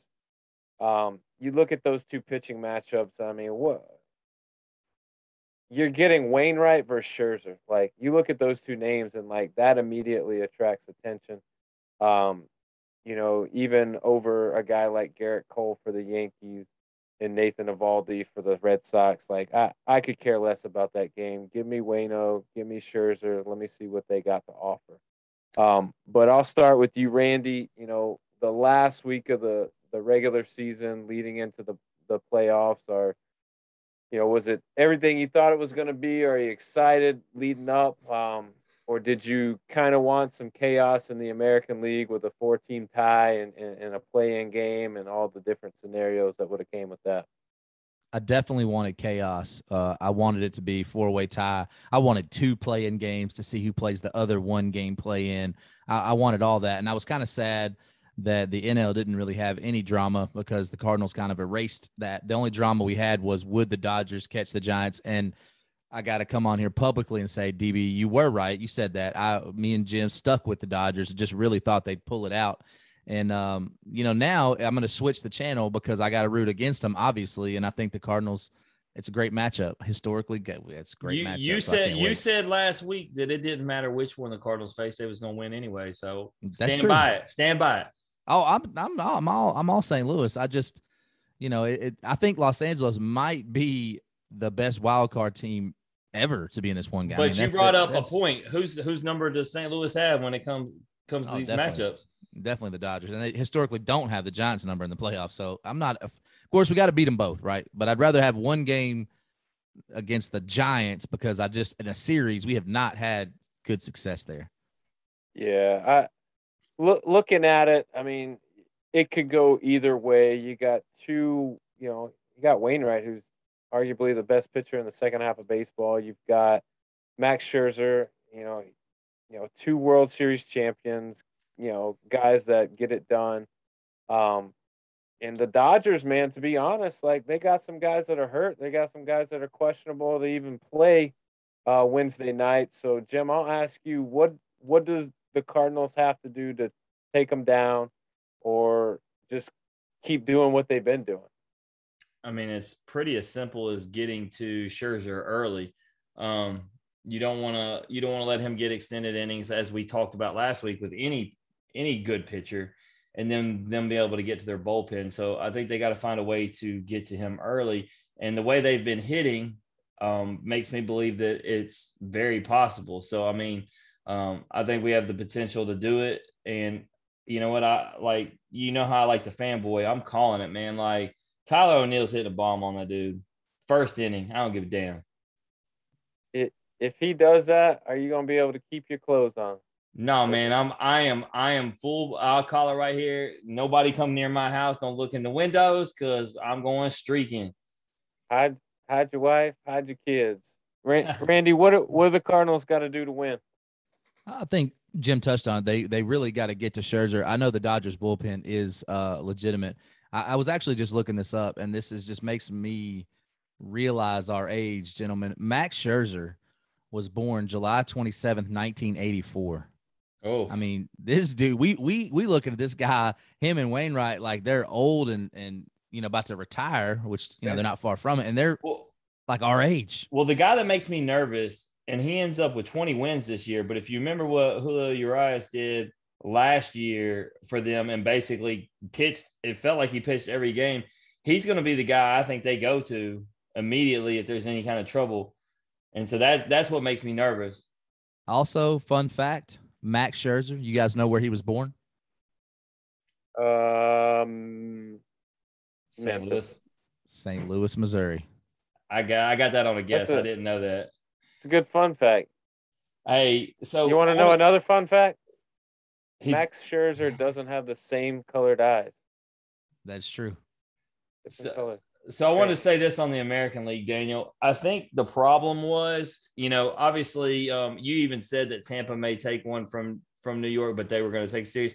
The problem was we couldn't get the drama because they all four were matched up against either crappy teams or teams who had nothing to play for. Like it, it really sucks that none of them were playing each other. Yeah, I mean, here's the thing though. Tampa the night previous just housed those dudes 12 to 2. So I mean, I, I don't I don't put a whole lot of stock into that they didn't want to win. What I will say is that Kevin Cash being a, a metric guy probably was like, you know what, it's the numbers are against us to win three in a row. Um, let's rest some folks. Let's do this. Let's do that. I didn't personally watch the game, um, but you know, I, I, could easily see that that be that happening. Not that they didn't want to win; they just didn't have the arsenal, you know, in, in the right positions to win. Um, you know, obviously, you know, as a as a Mariner, if you're a Mariner fan or a Blue Jays fan, that kind of pisses you off. Um, but I mean, at the end of the day, New York and Boston did what they had to do, which was just win, just flat out win. And I don't, to be honest, if if you go back and look, I don't know if the Mariners or the Blue Jays even won their respective games. So it, it, the the uh, the Blue one of them one of them lost, one of them won all of them. I feel like it was the Mariners who lost their final game but I think they also played after it was locked up. Um, I will say this though on that New York Boston thing, you know, because it was it just happened last week, last weekend. You know, Giancarlo Stanton with three home runs, ten RBIs, hitting it over Fenway. They talked about built they needed to build the wall fifty feet higher to stop him from hitting bombs. That's all I can think about, and so that's why I think New York's just going to go in there and do the same thing. I, I, I can only go with recency bias, and I just watched them smash them.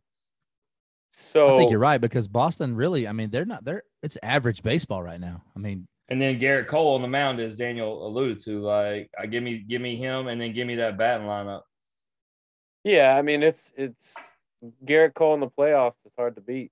I think Daniel wants the Yankees to win anyway because he wants to be able to talk crap to us if the Rays beat the Yankees. N- not necessarily, but if you look back on history and Tampa's success against the Yankees, you would prefer to play the Yankees over their success in the playoffs against Boston, which isn't very good. Um, you know, e- either of the two teams, I think, even though New York is traveling to Boston, like I, I, I think they, with Gerrit Cole on the mound and those bats swinging it the way they are, I think they got a good shot of, of winning. Randy, we got great, great chance to get back. If the Cardinals by chance do lose, we both said we would have the Dodgers beating the Giants, and we both said we'd have the Yankees beating the Rays. We have a chance to get back. It's okay. We do, we do, and I, will expect the same thing I did. I'll, I'll expect a public shout out. Yeah, let me get let me get my apology in there, Daniel. I don't, even, I didn't even want to do it, but since Randy did it, I, man, I'm sorry. You're right. Hey, I, I appreciate that. So, I mean, here's here's the the the golden question for you guys is let's talk nationally. Let's talk wild card right now. Who wins? Jim, I'll start with you. Who wins the game? I'm gonna go Cardinals four to three. All right, Randy, who wins? Cardinals. Yeah, I mean, I, I, I think they got a lot working in their favor, guys. I mean, they've got, you know, they're playing really well. They got the right guy on the mound. They're swinging the bat really well. And on top of that, they got something outside of winning to play for. So let's make that prediction uh, we talked about um last episode. Who's what's all what's all pick? Who's the first guy out the pen if Wainwright gets in trouble? Randy, you go first.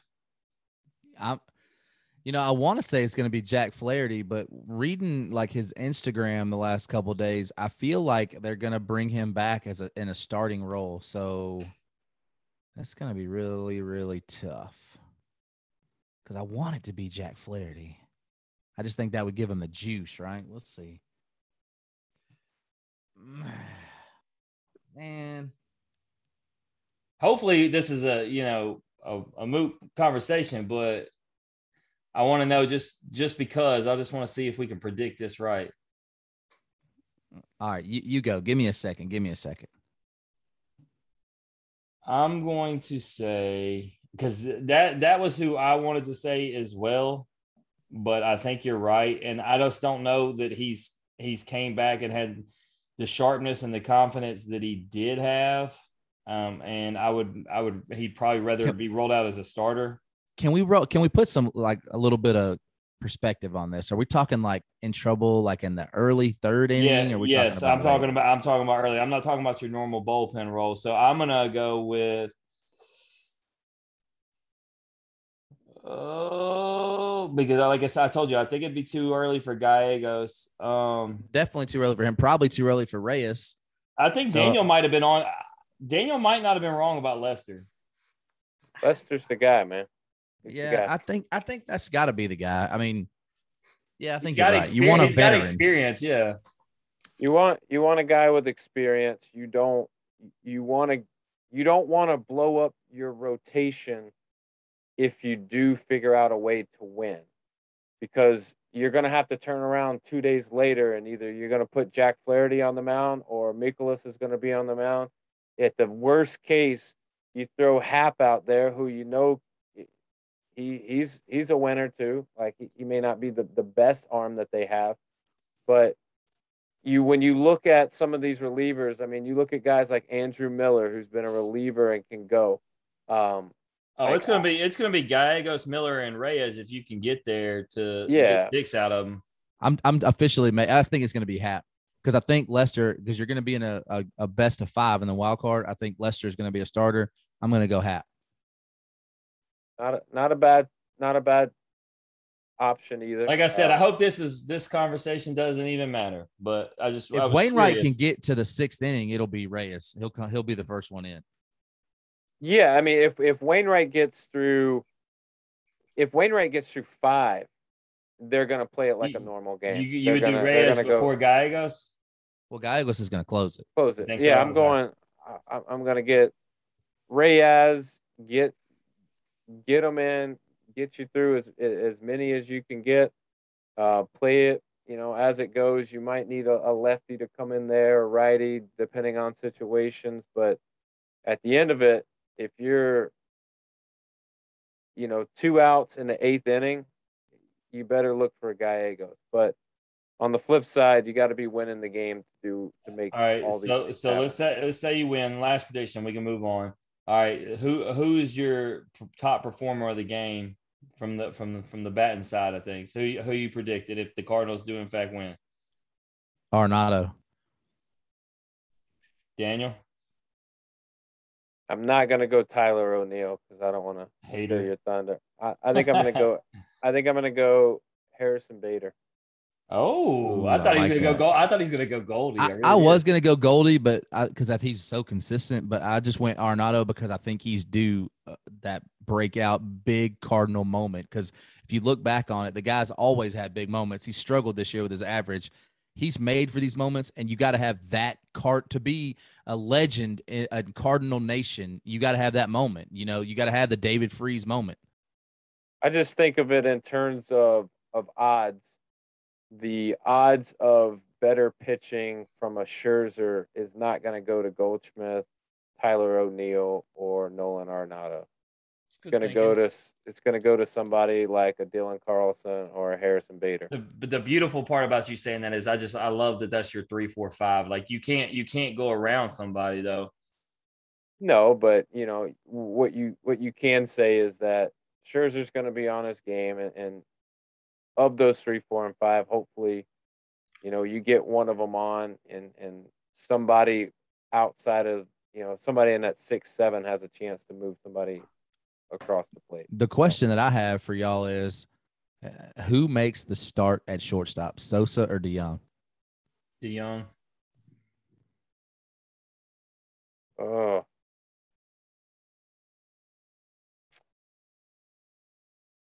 I don't know. Let me let me flip a coin. Yeah, you can't pick either or neither. Sosa.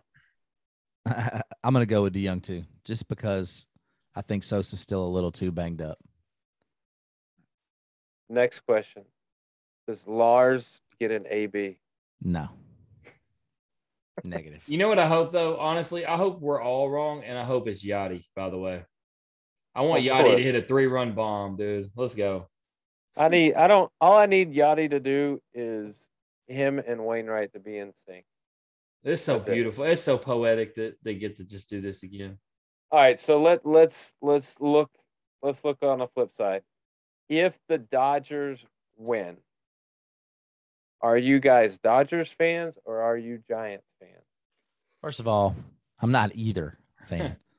I will only be rooting for the Atlanta Braves after the Cardinals are dismissed. But we like being right, so his answer is the Dodgers because we want to be right.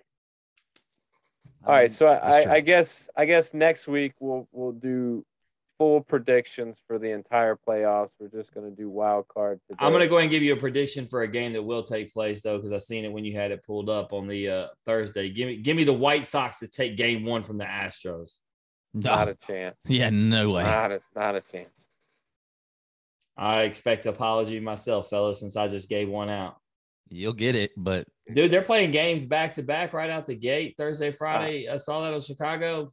I Yeah, like bro. that. I like that. Well, you know, a lot of times they'll they do this scheduling and they'll always put days. no, not those between. best of fives. They go back to back every time, and then they go one day, one day rest, boom, back at it, one and then two, back to back. All right. Well, then that means the White Sox are going to be. Uh, they'll. I'll say they'll minimum will be notched up when we come back on here. Then So let me let me burst your bubble.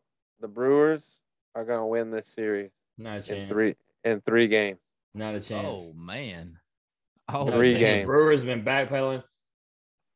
I you keep saying, but the Brewers only backpedal when they stop playing people, though. They don't. I don't think they were trying to win nothing. I, I um I saw I saw this in the Cowboys game with Diggs. They're, we're gonna have they've been having player management. Play, your your your your best defensive guy, defensive guy gets pulled out of the entire fourth quarter, and he's got two picks in the game for player management. That was a weird, weird coaching decision. Yeah. So we'll we'll get I'll into tell, all I'll that. tell you. I'll tell you NFL, what, but- Daniel. If the sock, I know you don't even care about these things, but if the Sox, or excuse me, I am saying socks. If the the Brewers beat the Braves, I will give you my Ric Flair limited edition diamond version Funko Pop that's worth some jack. I will send it to you for free. How how much Jack is it worth? It's already worth like 60 and I only paid 9.99 for it. That's that's that's good equity when I only bought it like two months ago. I tell you what, why don't you just give me fifty bucks No, and we'll call call it even. I'm not gonna give you money.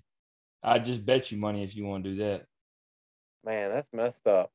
You wouldn't even give your boy some money. That's I've cool. been sending you boxes weekly. Shut up. All right. Well, wild card tomorrow night. Got the the Yankees and the Sox. Um, I could care less, um, but I think the Yankees are going to do it. Um, but we'll see. So next week, guys, be prepared. Uh, we'll break down the entire playoff series.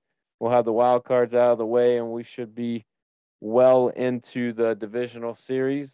Um, we'll see how it goes. But moving forward, let's talk college football. What a what a week for Randy. Randy, what a week.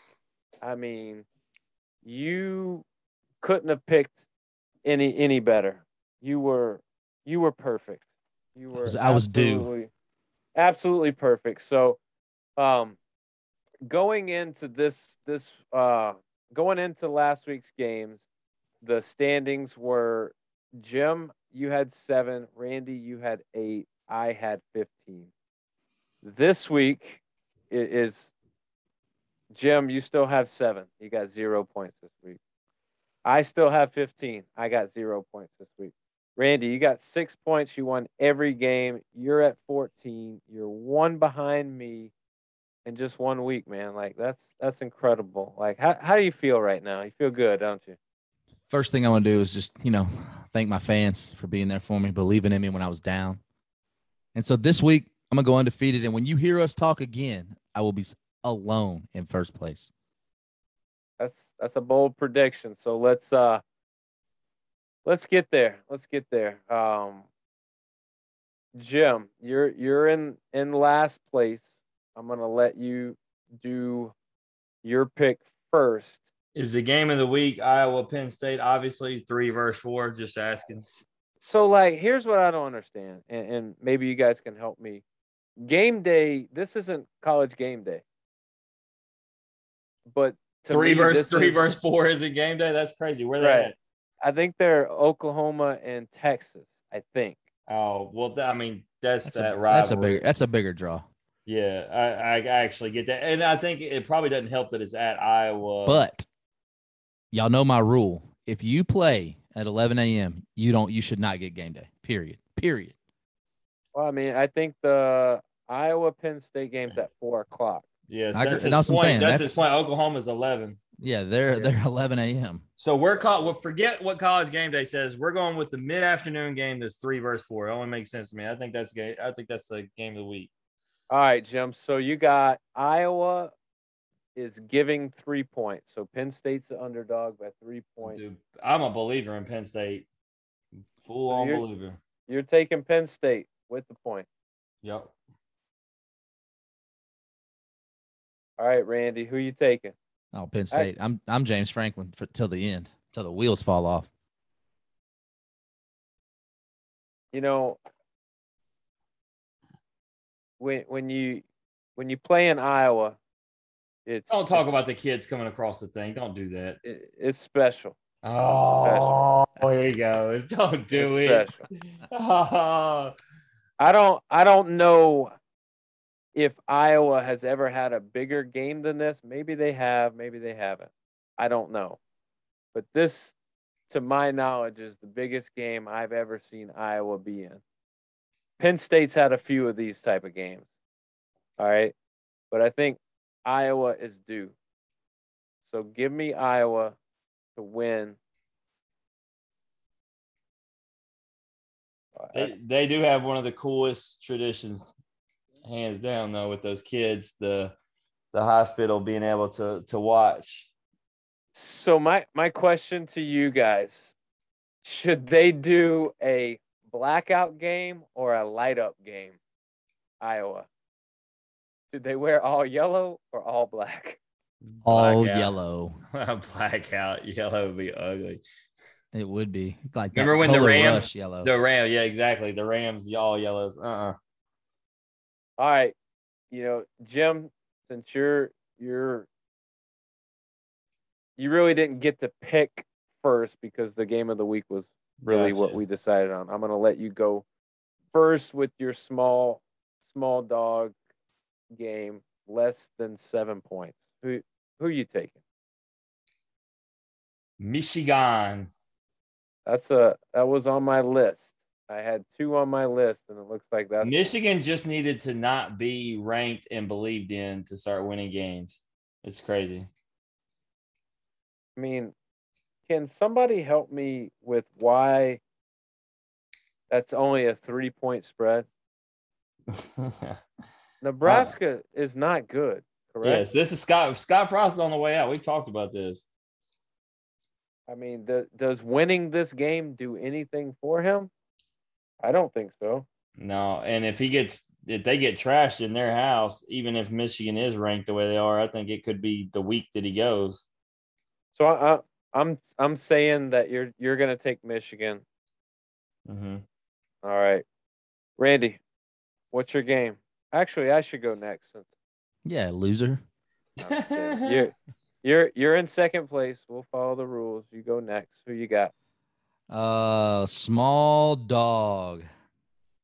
I've been really looking at this, and I think, and I, and I might even be taking one of yours.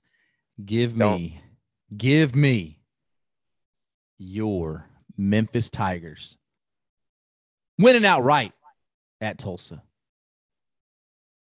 I don't All think right, Daniel what- was taking that because he's taking Memphis. I, I'm Um, I'm I'm bitter from last week and the week before.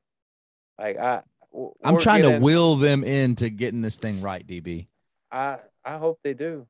I I have really a problem do. with going last on the next one because I 100% know that one of the two of y'all is taking mine. Damn it. So Randy's taking the Tigers, getting three.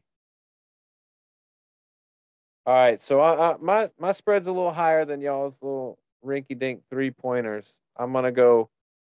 Give me Wake Forest over Syracuse, and Wake is the favorite by six and a half. So that's that's who I'm taking. Wake Forest, baby. I had Michigan and Nebraska on there as as another option, but I I kind of like Wake Forest. Wake Forest ain't been relevant in sports since Chris Paul and Tim Duncan played there. I can't believe it. And guess what? They fixing to show you who they, who they are. Mm. Give me them them them deacons. You should have. You should have. Now that I can say it, you should have took Oklahoma. Texas sucks. No, nope. Not Oklahoma that. sucks. Yeah, not that- as bad as Texas. I don't know. I'm gonna give me. I, I would take Texas if I had to pick that game. I almost Take would take this one right here. I, I I would not. No. Uh, all right, Jim. It's your I your get turn. to go first. I get to Oh, go first. oh, yeah. No, it's your turn. No, let Snake me go style. first because one of y'all's gonna pick my game. No, I Snake need the style, points. DB, I need it's the dog. points. You're right. You're right. It's me. So, I I'm taking I'm taking Georgia. Oh, God, ah, you son of a that's bitch. mine. I told Ma, you. ma, they're gonna mollywop Auburn. That's the easiest pick of the week. Well, I'm sorry, bro. I do do better. I don't know what to tell I, I'm doing worse. I should get to pick first every round. Man, that's the most millennial thing you've ever said. Oh, I can't believe you didn't take LSU over Kentucky, Jim. I'm disappointed in you. Man, All right, Randy, who- who you got? Uh, let okay seven or seven. L- oh LSU no, over more. Kentucky. No, that's there's that line's too little. I know. It's only three, and I don't want to. There's not a lot of really big lines here. Thirteen. and a half. I don't like that one. I'm. A, I don't want to go against my own rule. I said I wasn't going to do that again. Picking my own team. Uh, man, give What? me. What you got to say? I said I just saw one that's that got me salivating. You're probably fixing to say it. You know, I want man. Oh, I don't want to do it. I don't want to do it. Give me Alabama over A and M, 17 and a half. Oh. But you know what? We said this last week. Alabama over Ole Miss. And is Ole Miss a better team than Texas A&M? Yes. Yes. So I I think you I think you're good. I, honestly, I think- you're all right. I think both y'all picking the two picks I will pick just sucks. the the only the only thing playing against you is that it's a 8 p.m. game and it's at A&M. And our guest just told us how difficult it is to play there. Johnny Just saying. Manziel is not walking through those doors. No. But he did play in Baton Rouge on Saturday night though. all right, Jim, who you got? Coastal Carolina on Thursday night, 19 point favorite against Arkansas State. That's a Mm. good pick, actually, because Arkansas State sucks. Yeah, and Brick by brick. Coastal Carolina is whooping everybody. All right. What's the line on that, Jim? 19. Whew. Coastal. Oh, breaking news. Justin One- Herbert. One, yes, one minute, 21 seconds to go. The Chargers are up 28 14. Justin Herbert is 25 of 38, 222 yards, and three touchdowns, no picks. MVP, MVP. Hear the chants from here. I mean, he didn't even beat Dallas. MVP, MVP. I can hear him. Get it. Get it. All right, so let's let's let's talk a little bit about this past weekend. Um, Jim, I'll give you the floor first. LSU, give us an update. What'd you see? How'd they do? What's what do they got to do this week? Finish the game. They, I mean, first of all, they had a 13 point lead, but then the second part would be to tackle. It's been a problem every game. Um, I'll give Bo Nix all the credit in the world. That's why I said that Johnny Manziel was in Baton Rouge. Um, he was ridiculously elusive, and I'll give him his credit. But also, LSU's got to make better tackles. But he ended up having the Sports Center number two play. I would have, I would have probably gave it one. Um, I don't, I don't know that he could have done any more. And what I want to say is, and I and I told you guys, and so for anybody who's listening, I read Drew Brees' book, um, you know, last month, and he said the first time he got benched, um, the feeling was so terrible that he never wanted it to happen again.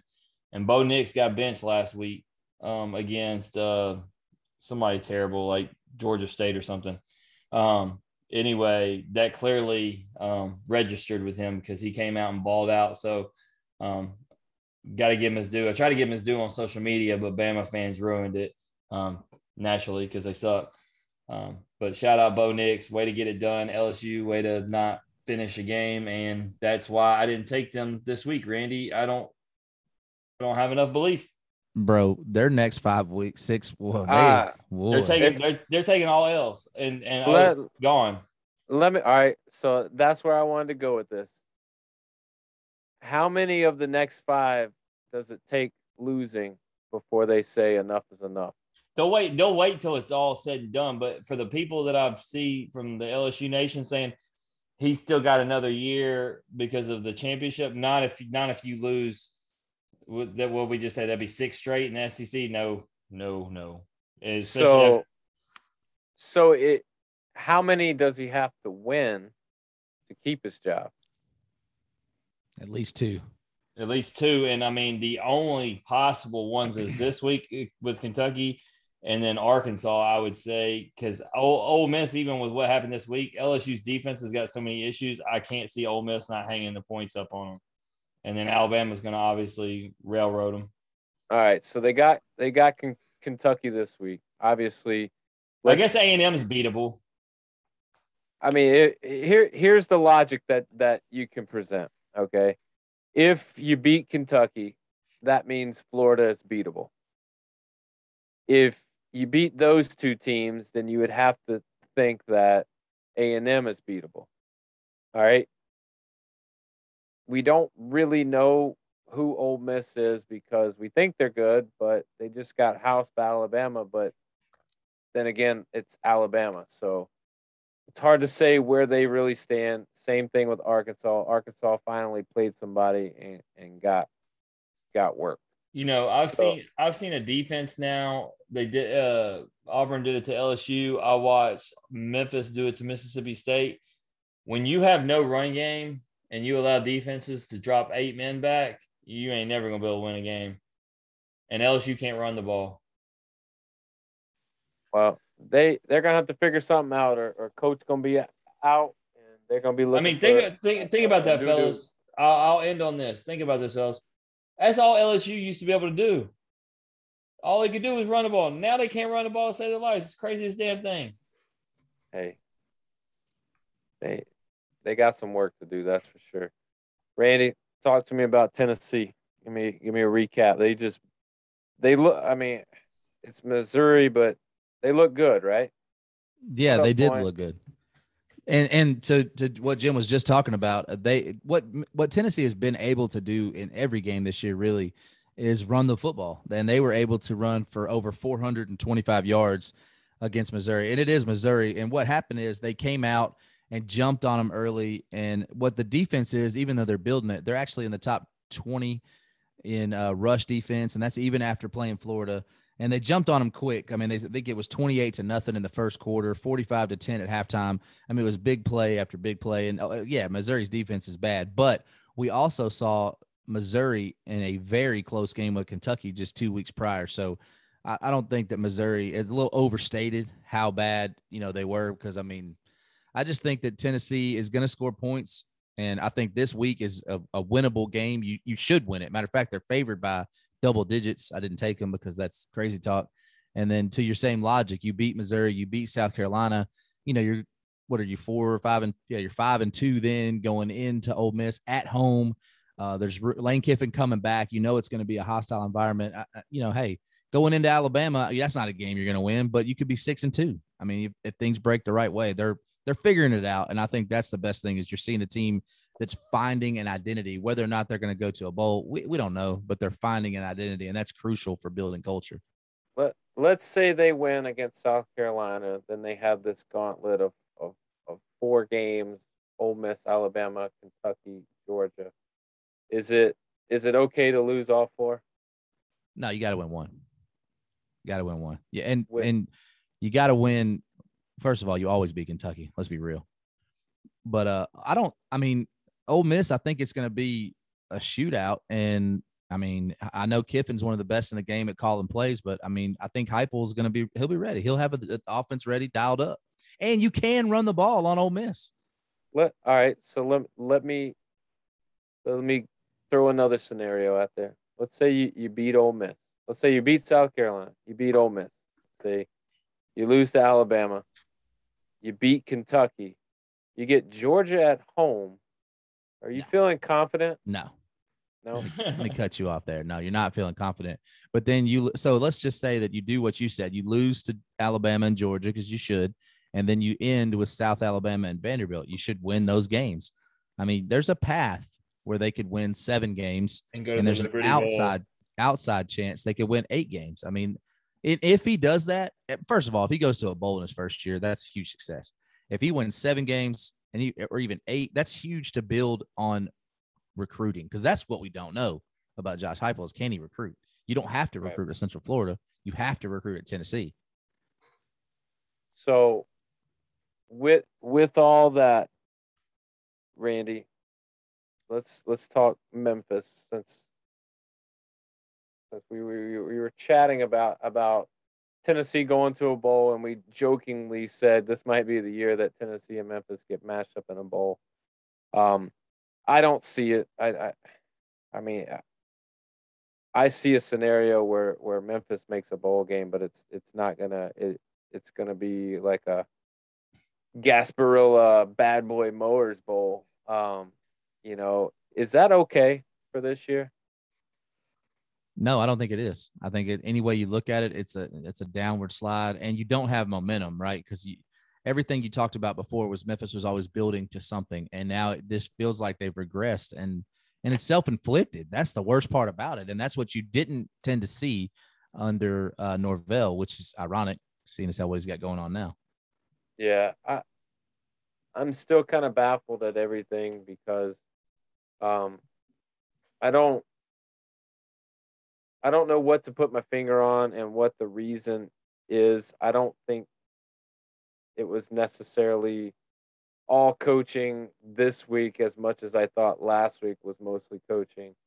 Um, I will say none of the coaches are out there turning the ball over uh, in Temple territory where leads to two scores and and you end up losing the game by you know um, by just a little bit. So Jim, I don't know if you had a chance to watch the game, but I mean, you you listened to to the radio today. What are they saying, and and what's the what's the message moving forward? I mean, it's I touched on a little bit with LSU, but it's a lot deeper with Memphis because they've gotten much larger leads than LSU. Um, the ability to to close games and you know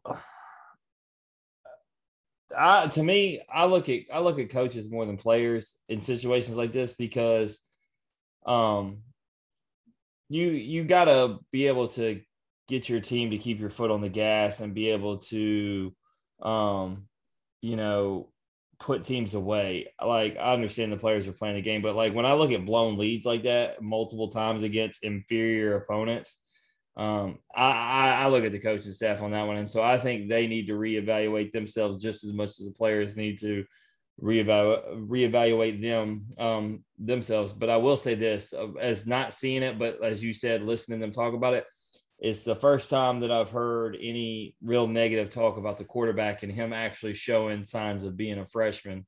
Um, which I mean, to be honest, to get this many games in a season and that happen. Um, isn't the worst thing in the world. Yeah, very true. All right, guys, uh, let's move forward. NFL. Um, you know, we we talked. You know, we scheduled NFL for last for a reason. I think I hear so, my mom calling me. I gotta go. So uh, yeah, we we scheduled it because Monday Night Football. We we needed to see how it was going to play out. I think Randy, you were you didn't need to see how it was going to play out. You knew how it was going to play out. Um, it played out exactly the way you thought. Uh, your boy having another good game, beat you know the three and zero oh Raiders by 14 points, um, doing what they do. So you know, let's start with this. You know, Randy, and I'll, I'll start with you. What this week was shocking to you, surprising to you, or something of note when it comes to NFL this week? J E T S Jets Jets Jets. I, so I knew you were going there. I knew you were going there. So, you know, n- none of us are Jets fans. At, no, by any means. But when they beat the Titans, it's always nice. But do the Titans really have something to worry about right now? Because uh, what I what I've been, you know, at work, I'm telling people like, if even best case scenario, you tie. You that's still a loss against the Jets to me. And y'all Agreed. know how I feel about ties. Agreed. I, I, but when it comes down to it, that could be their way they win the division if it's close in the end. And I think most people predict it to be close in the end if the if the Colts can kind of right the ship. That was the thing that was most surprising. And I know the first thing Titans fans are going to say is they're missing their top two receivers, and those aren't just any top two receivers. They are. But I wasn't echelon. having I wasn't having that Randy because I told somebody that I actually said that in a group text. I said, "Name me a Saints receiver," and he couldn't uh, outside of Michael Thomas, and he couldn't name one. I said exactly. Yeah, but I think that might further prove their point because y'all don't have any receivers and they have two all pro receivers and they didn't have either one of them. I don't, but here's the thing everybody's starting to, if you have Derrick Henry and, and Ryan Tannehill and your defense is there, they're mo- mainly healthy, you should beat the Jets regardless. You don't need AJ Brown, um, and you, you don't need um, damn, just what's his other one's name? You slipped my mind. Julio. Julio Jones. You don't. You should not need them guys to beat the Jets. The Jets and the Giants are the two worst teams in football. That's. I mean, they're they're horrible. And you you and both of them pick up wins this weekend over teams they had no business winning against. That's what Yeah. surprised me. New York Yeah. came out a winner, and they shouldn't. Absolutely. Jim, what surprised you? What was your takeaway from the games this weekend? Um, it's not surprising me in the fact that they won.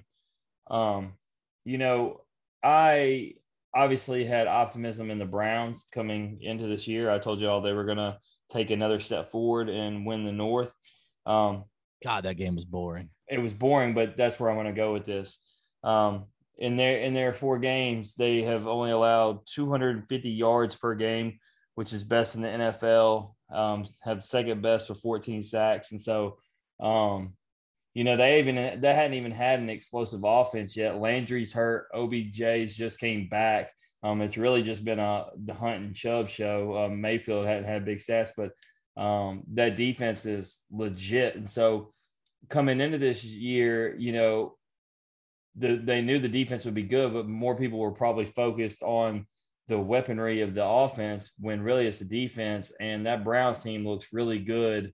I mean, they shut Dalvin Cook down to like 32 yards, like, and so that that's my biggest takeaway is not the Browns winning, but how good that Browns defense really is and how much potential if that offense gets rolling that that team's a legit threat. Look, there's not many shows I won't watch, but I'm not watching Hunt and Chubb. Just not doing it.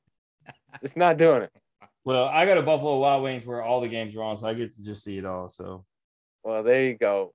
Uh, for me, I think the surprise is it's in the Cardinals and Rams games, and and, and it's how good the Cardinals actually are, and or is it how okay, not okay.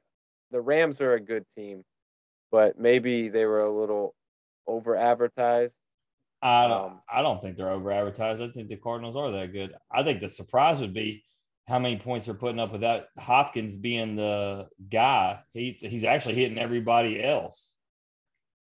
hey, uh, whatever they're doing is working, and, and maybe it's just a culture thing. You know, they they got a guy in there that's young, and you know he he's got different systems, and he's got athletic players, and they're a good team, and you know, but maybe they just like playing for him, and it makes a difference. So, uh, I, I think for me, that's where the surprise comes, and you know, when we look at at our predictions for last week um, Jim, you you you you got them all right, man. You got them all right. You went six and zero this week with your picks. Um, got- After I went winless in college. yeah. So so you last week you were nine and eight. You got six wins. You're at fifteen and eight in first place by you know by a good bit. Randy, you won three of your six. You were six and eleven uh, at the end of last week. At the end of this week, you're nine and fourteen. I am am really letting you guys back in these games because I only won two games. I was ten. Um, I was uh, ten and seven last week, and I'm currently twelve and eleven. So, um, looks like Jim, you're sitting in first place, fifteen and eight. I'm sitting in second place, twelve and eleven, and Randy, you're sitting in third place at nine and fourteen. So, with that, let's get to some predictions for this upcoming week. Randy, you're in last place. You get to start us off. You get to pick first. So where are you headed? What I game? should- I Before should you do- pick an easy game. Hey, before you do your predictions, how about finally getting a good Thursday night game? Shout out. The first few have sucked. I should pick an easy game, Watch your mouth. But Oh well, no, not not that one. I'm talking about the ones after that. Not the open, not the season opener. That one don't even Yeah, count. that- That- that that's one- that's not your regular Thursday night game. that one was pretty good. So if I was smart, man, I got to make up some ground here. Oh, you're gonna go crazy. You're gonna get out there. You're gonna go Jets. They, Oh, they're wow. playing the Jets. Falcons. They could go winning streak, bro. I Jets, no, I'm gonna Jets. no, I gotta go with what I feel like is gonna be an easy win. But see, you guys get to pick against me, and you'll pick the same thing. So I need something you guys are gonna disagree with. Give me the Chargers over the Browns. Easy pickings. Oh, that's an easy one for you, and that's an even line too. That's it. Oh. And I know Jim will pick the other way. I got to make Very- up some ground. Very true. You damn right. I just told you about that defense. They ain't seen Justin Herbert. Who's the Browns played so far? Let's see.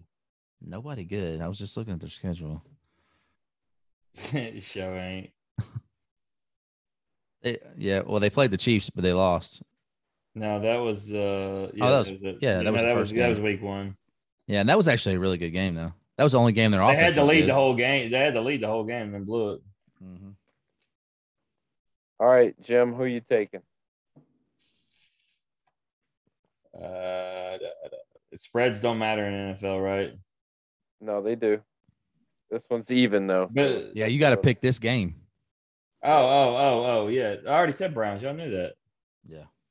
on Brown. I know the spreads matter and who wins, but like we don't have to pick a small dog, big dog. I, right? It's okay. You, you know,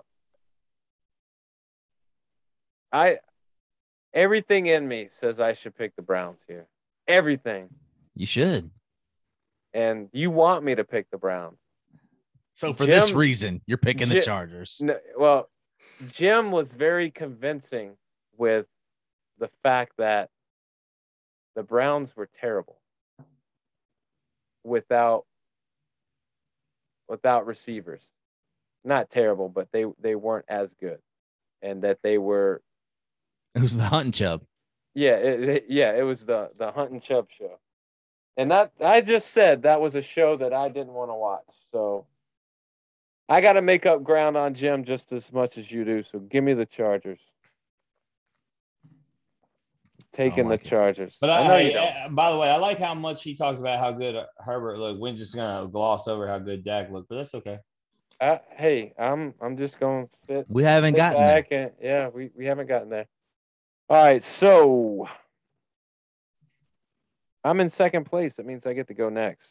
Y'all already know where I'm going. Give me them boys. Oh, same. That's easy. Yep. Cowboys given seven. Hey, you know what the Saints? You know what the worst thing the Saints could have done, fellas? They made Giants fans believe Saquon Barkley was back. Well, I mean, Mar- hey, gotta- Mar- He got a Mar- 53 yard touchdown pass and a score on the goal line. That's it- far from being the, back. the 53 yard pass was ill advised. Marshon Lattimore, I don't know where he was watching, but he let that man run right by him. He said, he said, Saquon who? Oh yeah, he is playing. Whoops. All right, all right, Jim, your turn. What game you picking? Give me. I am going to go with a hard pick. I'm. I am. I am stepping out, and y'all are going to pick the opposite way. So I'm going to gain another Actually, point right here. actually, actually, hold, hold on now, hold on. You're going to slow me down. I was hyped. All right, You're Randy. Sixon Pick- tell me how. pick- Randy Sixon tell me how pick, stupid I am. pick, pick your game. Pick your game. Bengals over the Packers. Oh Lord. They're actually a three and a half. No, wait, that's Green Bay's three and a half point. I would say I, Bengals actually a favorite. I was reading that wrong. That means I'm getting. Hey, that means I just need a uh either Green Bay to win by a field goal or the Bengals win outright. But Joe Burrow, let's go. You're taking Cincinnati. Hey, out of curiosity, do y'all know who the Bengals backup running back is? Because I just actually saw Mixon was going to be out, and I have no clue because Giovani Bernard is no longer there. Giovani plays for the Oh. Bucks. He's hurt. I Nope, don't. I don't, know don't. who that is. So I'm picking a team, and I don't even know his who name is. is his name is Perine. Oh, he used to be on the Redskins. Mm. Daniel Okay. will go pick him up in fantasy. Samaje Perine. Yeah, No, I he played for the Redskins. Yeah. no, I'm I'm not gonna pick him up. I'm good. Um, I will take the Packers. Yep, gonna gain a point on both y'all. I love it. Who you taking, Randy?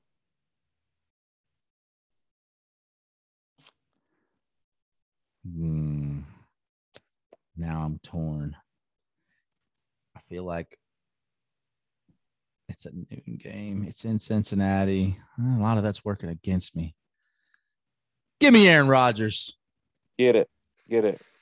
Jim, Randy and I are gonna we're hunting you down this week. We are I mean, we I are gave I gave y'all that one on a silver platter. No, you didn't. They're favored. You're, no, the Packers are favored. How That's, they that's see, I did because of the You- you Green Packers. Yeah, I- I, get, I, but they do not win. They don't blow people out. They win close games. So you might. That's not a bad pick at all. No, no, you you might be all right. You might be all right. All right, Jim, snake style. Go ahead, pick again. Who you got? Who you got? Uh, give me the bounce back for the Rams over the Seahawks. Oh, you're gonna take that one and one one point and a half, one and a half point spread. So, oh, they're traveling to Seattle, and you're taking Rams. Yep. Oh man, oh man, oh man, big game for both teams. Ooh, Randy ain't gaining no ground because he's not picking Russell Wilson.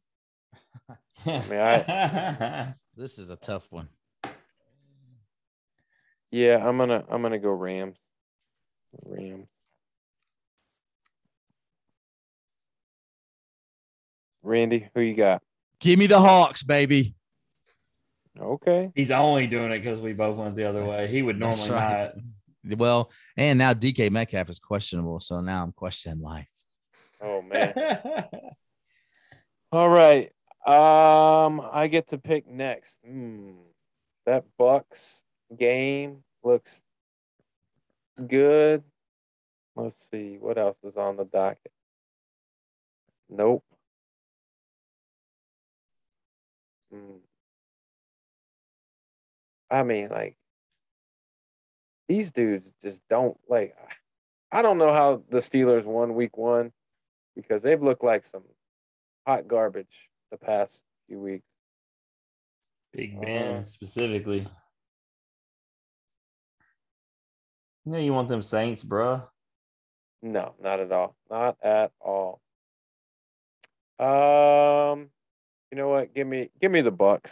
They're gonna bounce back. They're gonna have it. Give me the Bucks. Bucks minus ten.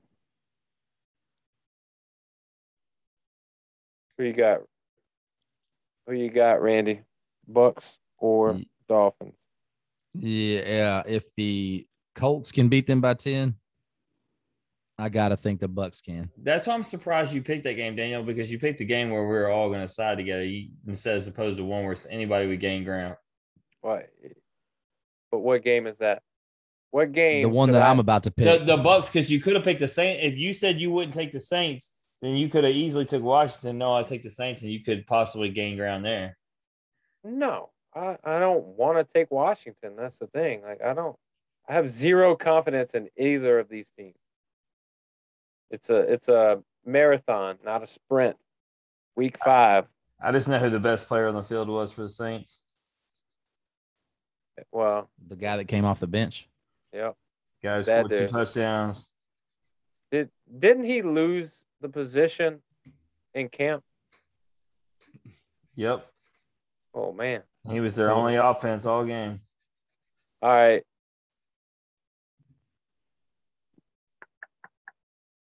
It's Randy's Who's the- Randy, what you got, man? Give me the Chiefs over the Bills. Chiefs over. No, that's a game to pick. Because I ain't picking against my fantasy quarterback and wide receiver, damn it.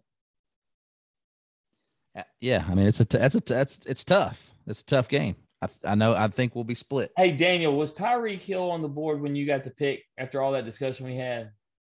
no. I was going to say, because you wanted him so bad. And after what I saw him do this week, I was like, damn, Daniel should have had him. But now I realize he was gone. Daniel wanted, gonna- he- we had a lot of discussion beforehand, Randy. He wanted Tyreek Hill. And then I watched that man score the three touchdowns. I'm like, God, I bet he wish he has Tyreek Hill right now. He's good. I mean, uh, to be honest, man, there wasn't, with the exception of playing a different defense, there wasn't shit I could do this week against you. I mean, you had fucking Deebo who scored 40 fucking points. Like you a had DJ. Moore. Yeah, and he's their best receiver. Deebo. Who the fuck is Deebo? He's that's his third 30 plus point game of the season, actually. I mean, that that's one that that's one of those games that you look at and you're like, can this game please just end? Hey Randy, I got told I got fleeced because I traded I traded uh Cook for for for Debo and and Diggs and and look at my boy. Ha ha. All right, so Randy, you're taking Chiefs at home. They are giving up two and a half. Jim, who are you taking? Buffalo. Taking Buffalo. Hmm. You know, that makes my choice.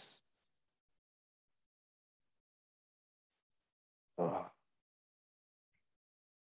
That Bills gotta- de- that Bills defense, by the way, is legit. yeah. And that Chiefs defense ain't.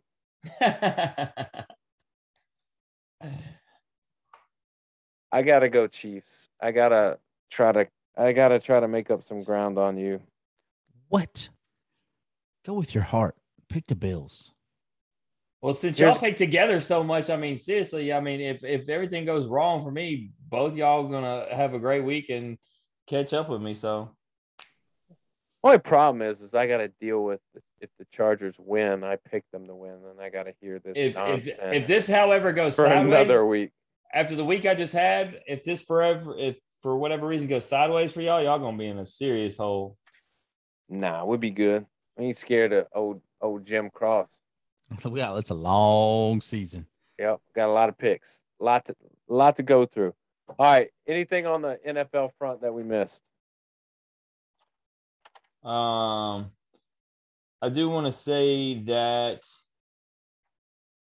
I think the Cowboys are every bit as legit as I thought, and if they stay healthy, um, they're gonna make some noise. I talked about the Browns, but I did want to say, um, on that Buccaneers Patriots game, I gotta give. Uh, I don't know if it's the weather that helped them out, or if New England really just came with a game plan and played well. But regardless, I thought that Tom was going to go in there and piss on them, and he didn't. So I was I got to give the the Patriots their due for making him work and um, you know have to be terrific at the end and get it done. Which probably no other way he'd rather actually have it than to put a game winning drive together at the end. All right, I got a question. What's the worst division in football? It's got to be the NFC East again, right? No, I think it's the AFC South. You think so? Yeah. Eh, yeah. Yeah, it, it is. When you, when yeah, you're right. I didn't even look at that, and when you're but I knew where you the, were going. Look I- at the point differential. But I knew what Daniel was going with because it's just Dallas in the in the East. I mean, but the, the Redskins have a 500 record. That's, I mean, that's, I mean, there's, there's, I don't But- even think have that's you second watched worst. them? Like I don't even know. I've how watched- uh, yeah, I have the- I have the- I got whatever that thing's called, the red zone. I've been watching all these games. I just don't go to Buffalo Wild They're, Wings. they're gonna lose the Saints this week, so it don't matter. I wouldn't I mean- put that. I mean, if they if they don't if they lose to the Saints, it's a it's a rough stretch for them dudes. Damn, damn. Holy, they ain't gonna win again to the Eagles if they lose to the Saints, and they may a- not win that one either. Ooh, That's a it's a rough rough little little ditty they got, but all that's right, gotta guys. be the, that's got to be the hardest schedule in the NFL. oh, that's a brutal schedule. Chiefs, Packers, Bucks. Seahawks, freaking I know the Raiders lost tonight, but it's still three and one. and they play Buffalo. What? What is wrong with these cats? Man, Ron Rivera said, "I- "I want all the smoke. Give me everybody." No, they said until y'all come up with a mascot, we gonna give y'all the hardest schedule. That's right. All right, last call, guys. Jim, what you got? Uh Man, nothing. I, th- I don't think I actually even said it. I think we just talked about it via text. Uh, shout out to uh, to Austin Riley for taking the top of the end off the bench leaderboard, even though Q's gonna um take it. He says, uh, at least for now, uh, he's there. He's in the running possibly for MVP. So shout out to shout out to boy Austin. Yeah. All right. Well, we've got the playoffs. He can make some noise in the playoffs and get his name further out there.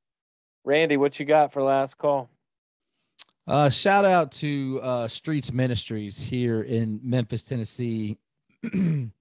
they um inner city. They help a lot of inner city kids. Uh, you know through um, church, through Jesus, and all that. They they encourage and equip young people to you know stay on the right path and achieve their God given purpose. Uh, so a lot of this for a lot of these kids here, especially in the neighborhood that these guys reside in, uh, it's the safe haven for these kids. You know, when the schools were out, they opened up their doors, uh, sanitized, and had those kids come in, gave them Wi-Fi, let them do schoolwork, and have that structure.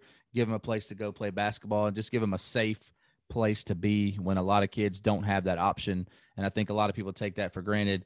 Uh, Streets knows that that's not available for everybody, so they are there for them, and they're really changing lives in Binghampton. So shout out to them, and specifically uh, my brother Stephen Green. Shout out to him. He is the business development manager there. Put on a great golf tournament today, raising money for the organization. Can't say enough good things about them. That's that's where when you're a golfer or a amateur golfer or a scratch golfer, you don't even care about how you play. You just know you're out there doing things for the right reason and having a little fun or raising a little money for the right cause. So, hey, hey, Daniel, that's, that's what's up, man. Daniel, I got something. I got something I got to tell you guys. I, I could have told you off air, but I'm gonna tell you guys on air. so I'm so proud of my son tonight. Tomorrow is uh wear your favorite sports team day. Now, granted, this team is the wrong team, but you'll get where I'm going with this. This man has picked out his outfit. He better got, be wearing that in off the bench Mississippi State shirt. I, I actually was surprised. I actually made that comment. It's funny you say that. I made that comment. So Cameron's gonna be disappointed. He's got them orange, blue, and white shorts with that Russell Westbrook jersey, with the OKC beaded necklace, with the OKC Nick Collison sign backwards hat to wear. I'm so proud of my man. What what's he gonna do when the first kid goes over there and be like, he don't play with them no more? Be like, that was, that was two teams ago. Yeah, it's none of your damn business. All right, man. I got I got my last call. Randy, I let Jim pick it last week. Do you want the you want those five that had the best week, or you want the five that had the worst week first? Worst week. Give it to me. All right. Coming in at number five, worst week, the Saints. Saints. They just struggled, man. Like I, I there there wasn't a time until the clock hit zero in the fourth quarter where I was like, they lost this game. Like I didn't think they were ever going to lose that game until they did. Um, but it it's solidified when Taysom goes in and he has the the day that he has. It just solidifies Jim, and you could probably talk more about this. Like the Saints don't really know what they're doing. I don't think they don't um, know who they who they are, and Hey, you know, you know something we uh we talked about Randy that Taysom didn't need to be the quarterback because he didn't use Kamara. Do you know that um he only got targeted one time in that game, which is the the fewest that he's ever been targeted? Like, how is it that these two guys, you know, it doesn't take a Drew Brees to know that you got to use your best guy, right? Yeah, I mean he was rushing the ball a lot though. I know, but I mean, get him out in space. Yeah, I, there's a lot, a lot of things that looked below par. The good, the good news is Daniel standard. that I know that coming up on this list is a team, another team that lost to another New York team, and they at least made the Saints not the worst team of the day. You're right. You're right. They're they're not the worst, and and to be honest, um, we'll get there. So coming in at number four, your boy Urban Meyer. What a what a week he had. Or what a weekend, man. I, I don't even know where to start or where to begin. All I know is like comes out today with a, a plethora of apologies and you know, just more apologies on his part. Like, Randy, I'll ask you, man, is this is this dude a scumbag or is he just not like he's just not very smart? Like, I don't I don't understand. I think that his morals have always been in question. If you look back on his time at Florida, you know, obviously he had, I think they set a record for most arrests, most felonies, m- murders on the team. I mean, and then he, you know, all that's hitting the hay. They start sliding. He all of a sudden has heart issues, goes to Ohio State. Things start, you know, they got all that, you know, off the field stuff, and all of a sudden he's got health issues again. Takes this job, and I'm sure he's about to have some more health issues. And the whole thing is you sit and you see this guy say things like, you know, we're doing this for the young men and I love my family and all that stuff. And I don't doubt that he loves his family. I, I don't doubt that at all. But his actions continually show that he's not a high character guy that he portrays himself to be. So, but because yeah. he's got the wins under his belt, Randy, do you think he ends up once he he uses that I'm feeling sick again and leaves the NFL? Do you think he ends up at one of those high caliber uh, positions that's going to open up in college? oh yeah, I'm sure. I'm sure Let, he might end up me at ask- LSU. Let oh God, let me ask y'all this. What is worse? Testing positive as a player for marijuana or what we saw on the, the Twitter sphere with Urban Meyer in this video? Definitely Urban Meyer. I mean, come on. Yeah. I- I- weed's like legal in so many states. That's that's the way that I see it. So how is it like something like this a character issue? You can suspend people. You could suspend players, but coaches get a pass. Like uh, I don't know. That's you know kind of. I think Urban was actually just being a stand-up guy and taking the story away from the fact that Joe Burrow is Trevor Lawrence's daddy. That's all he was May- doing. Maybe, maybe, or maybe Urban Meyer's just a ladies' man. Who knows? But he definitely didn't have a good week. Coming in at number three, you got the Titans. When you when you are on the verge of tying the Jets, but then you lose to the Jets, you you're in bad shape. So nothing more needs to be said But on but that. hold on. But do you stand by? You think it was better for them to lose to Justin tie because of your tie stance? Oh, absolutely. Like it's the it, it I I see it the same. Like I see I see a tie and a loss being the same. And there's no good way to tie, so you might as well just lose. Uh coming in at number two, your Memphis Tigers. They're they were on the list last week, give up another big lead, two fumbles that led to two quick touchdowns and you find yourself on the on the wrong end of the scoreboard for a second week in a row. And um, they got a Tulsa team. They're going to Tulsa this week. I'm I'm hoping that you're right, Randy. They they they turn this thing around because I do I do think they have a lot to play for if they could just figure out how to win. I mean, you know, at the end of the season, hopefully you're saying, man, if it wasn't for you know uh, a, lack of focus of in two games, you, you, you might have done something really special. Then then we're in good shape. But they got a lot that needs to be proven. And coming in at number one for the first time in a long time, Clemson Tigers are out of the top 25. They are on a slide and they don't look good.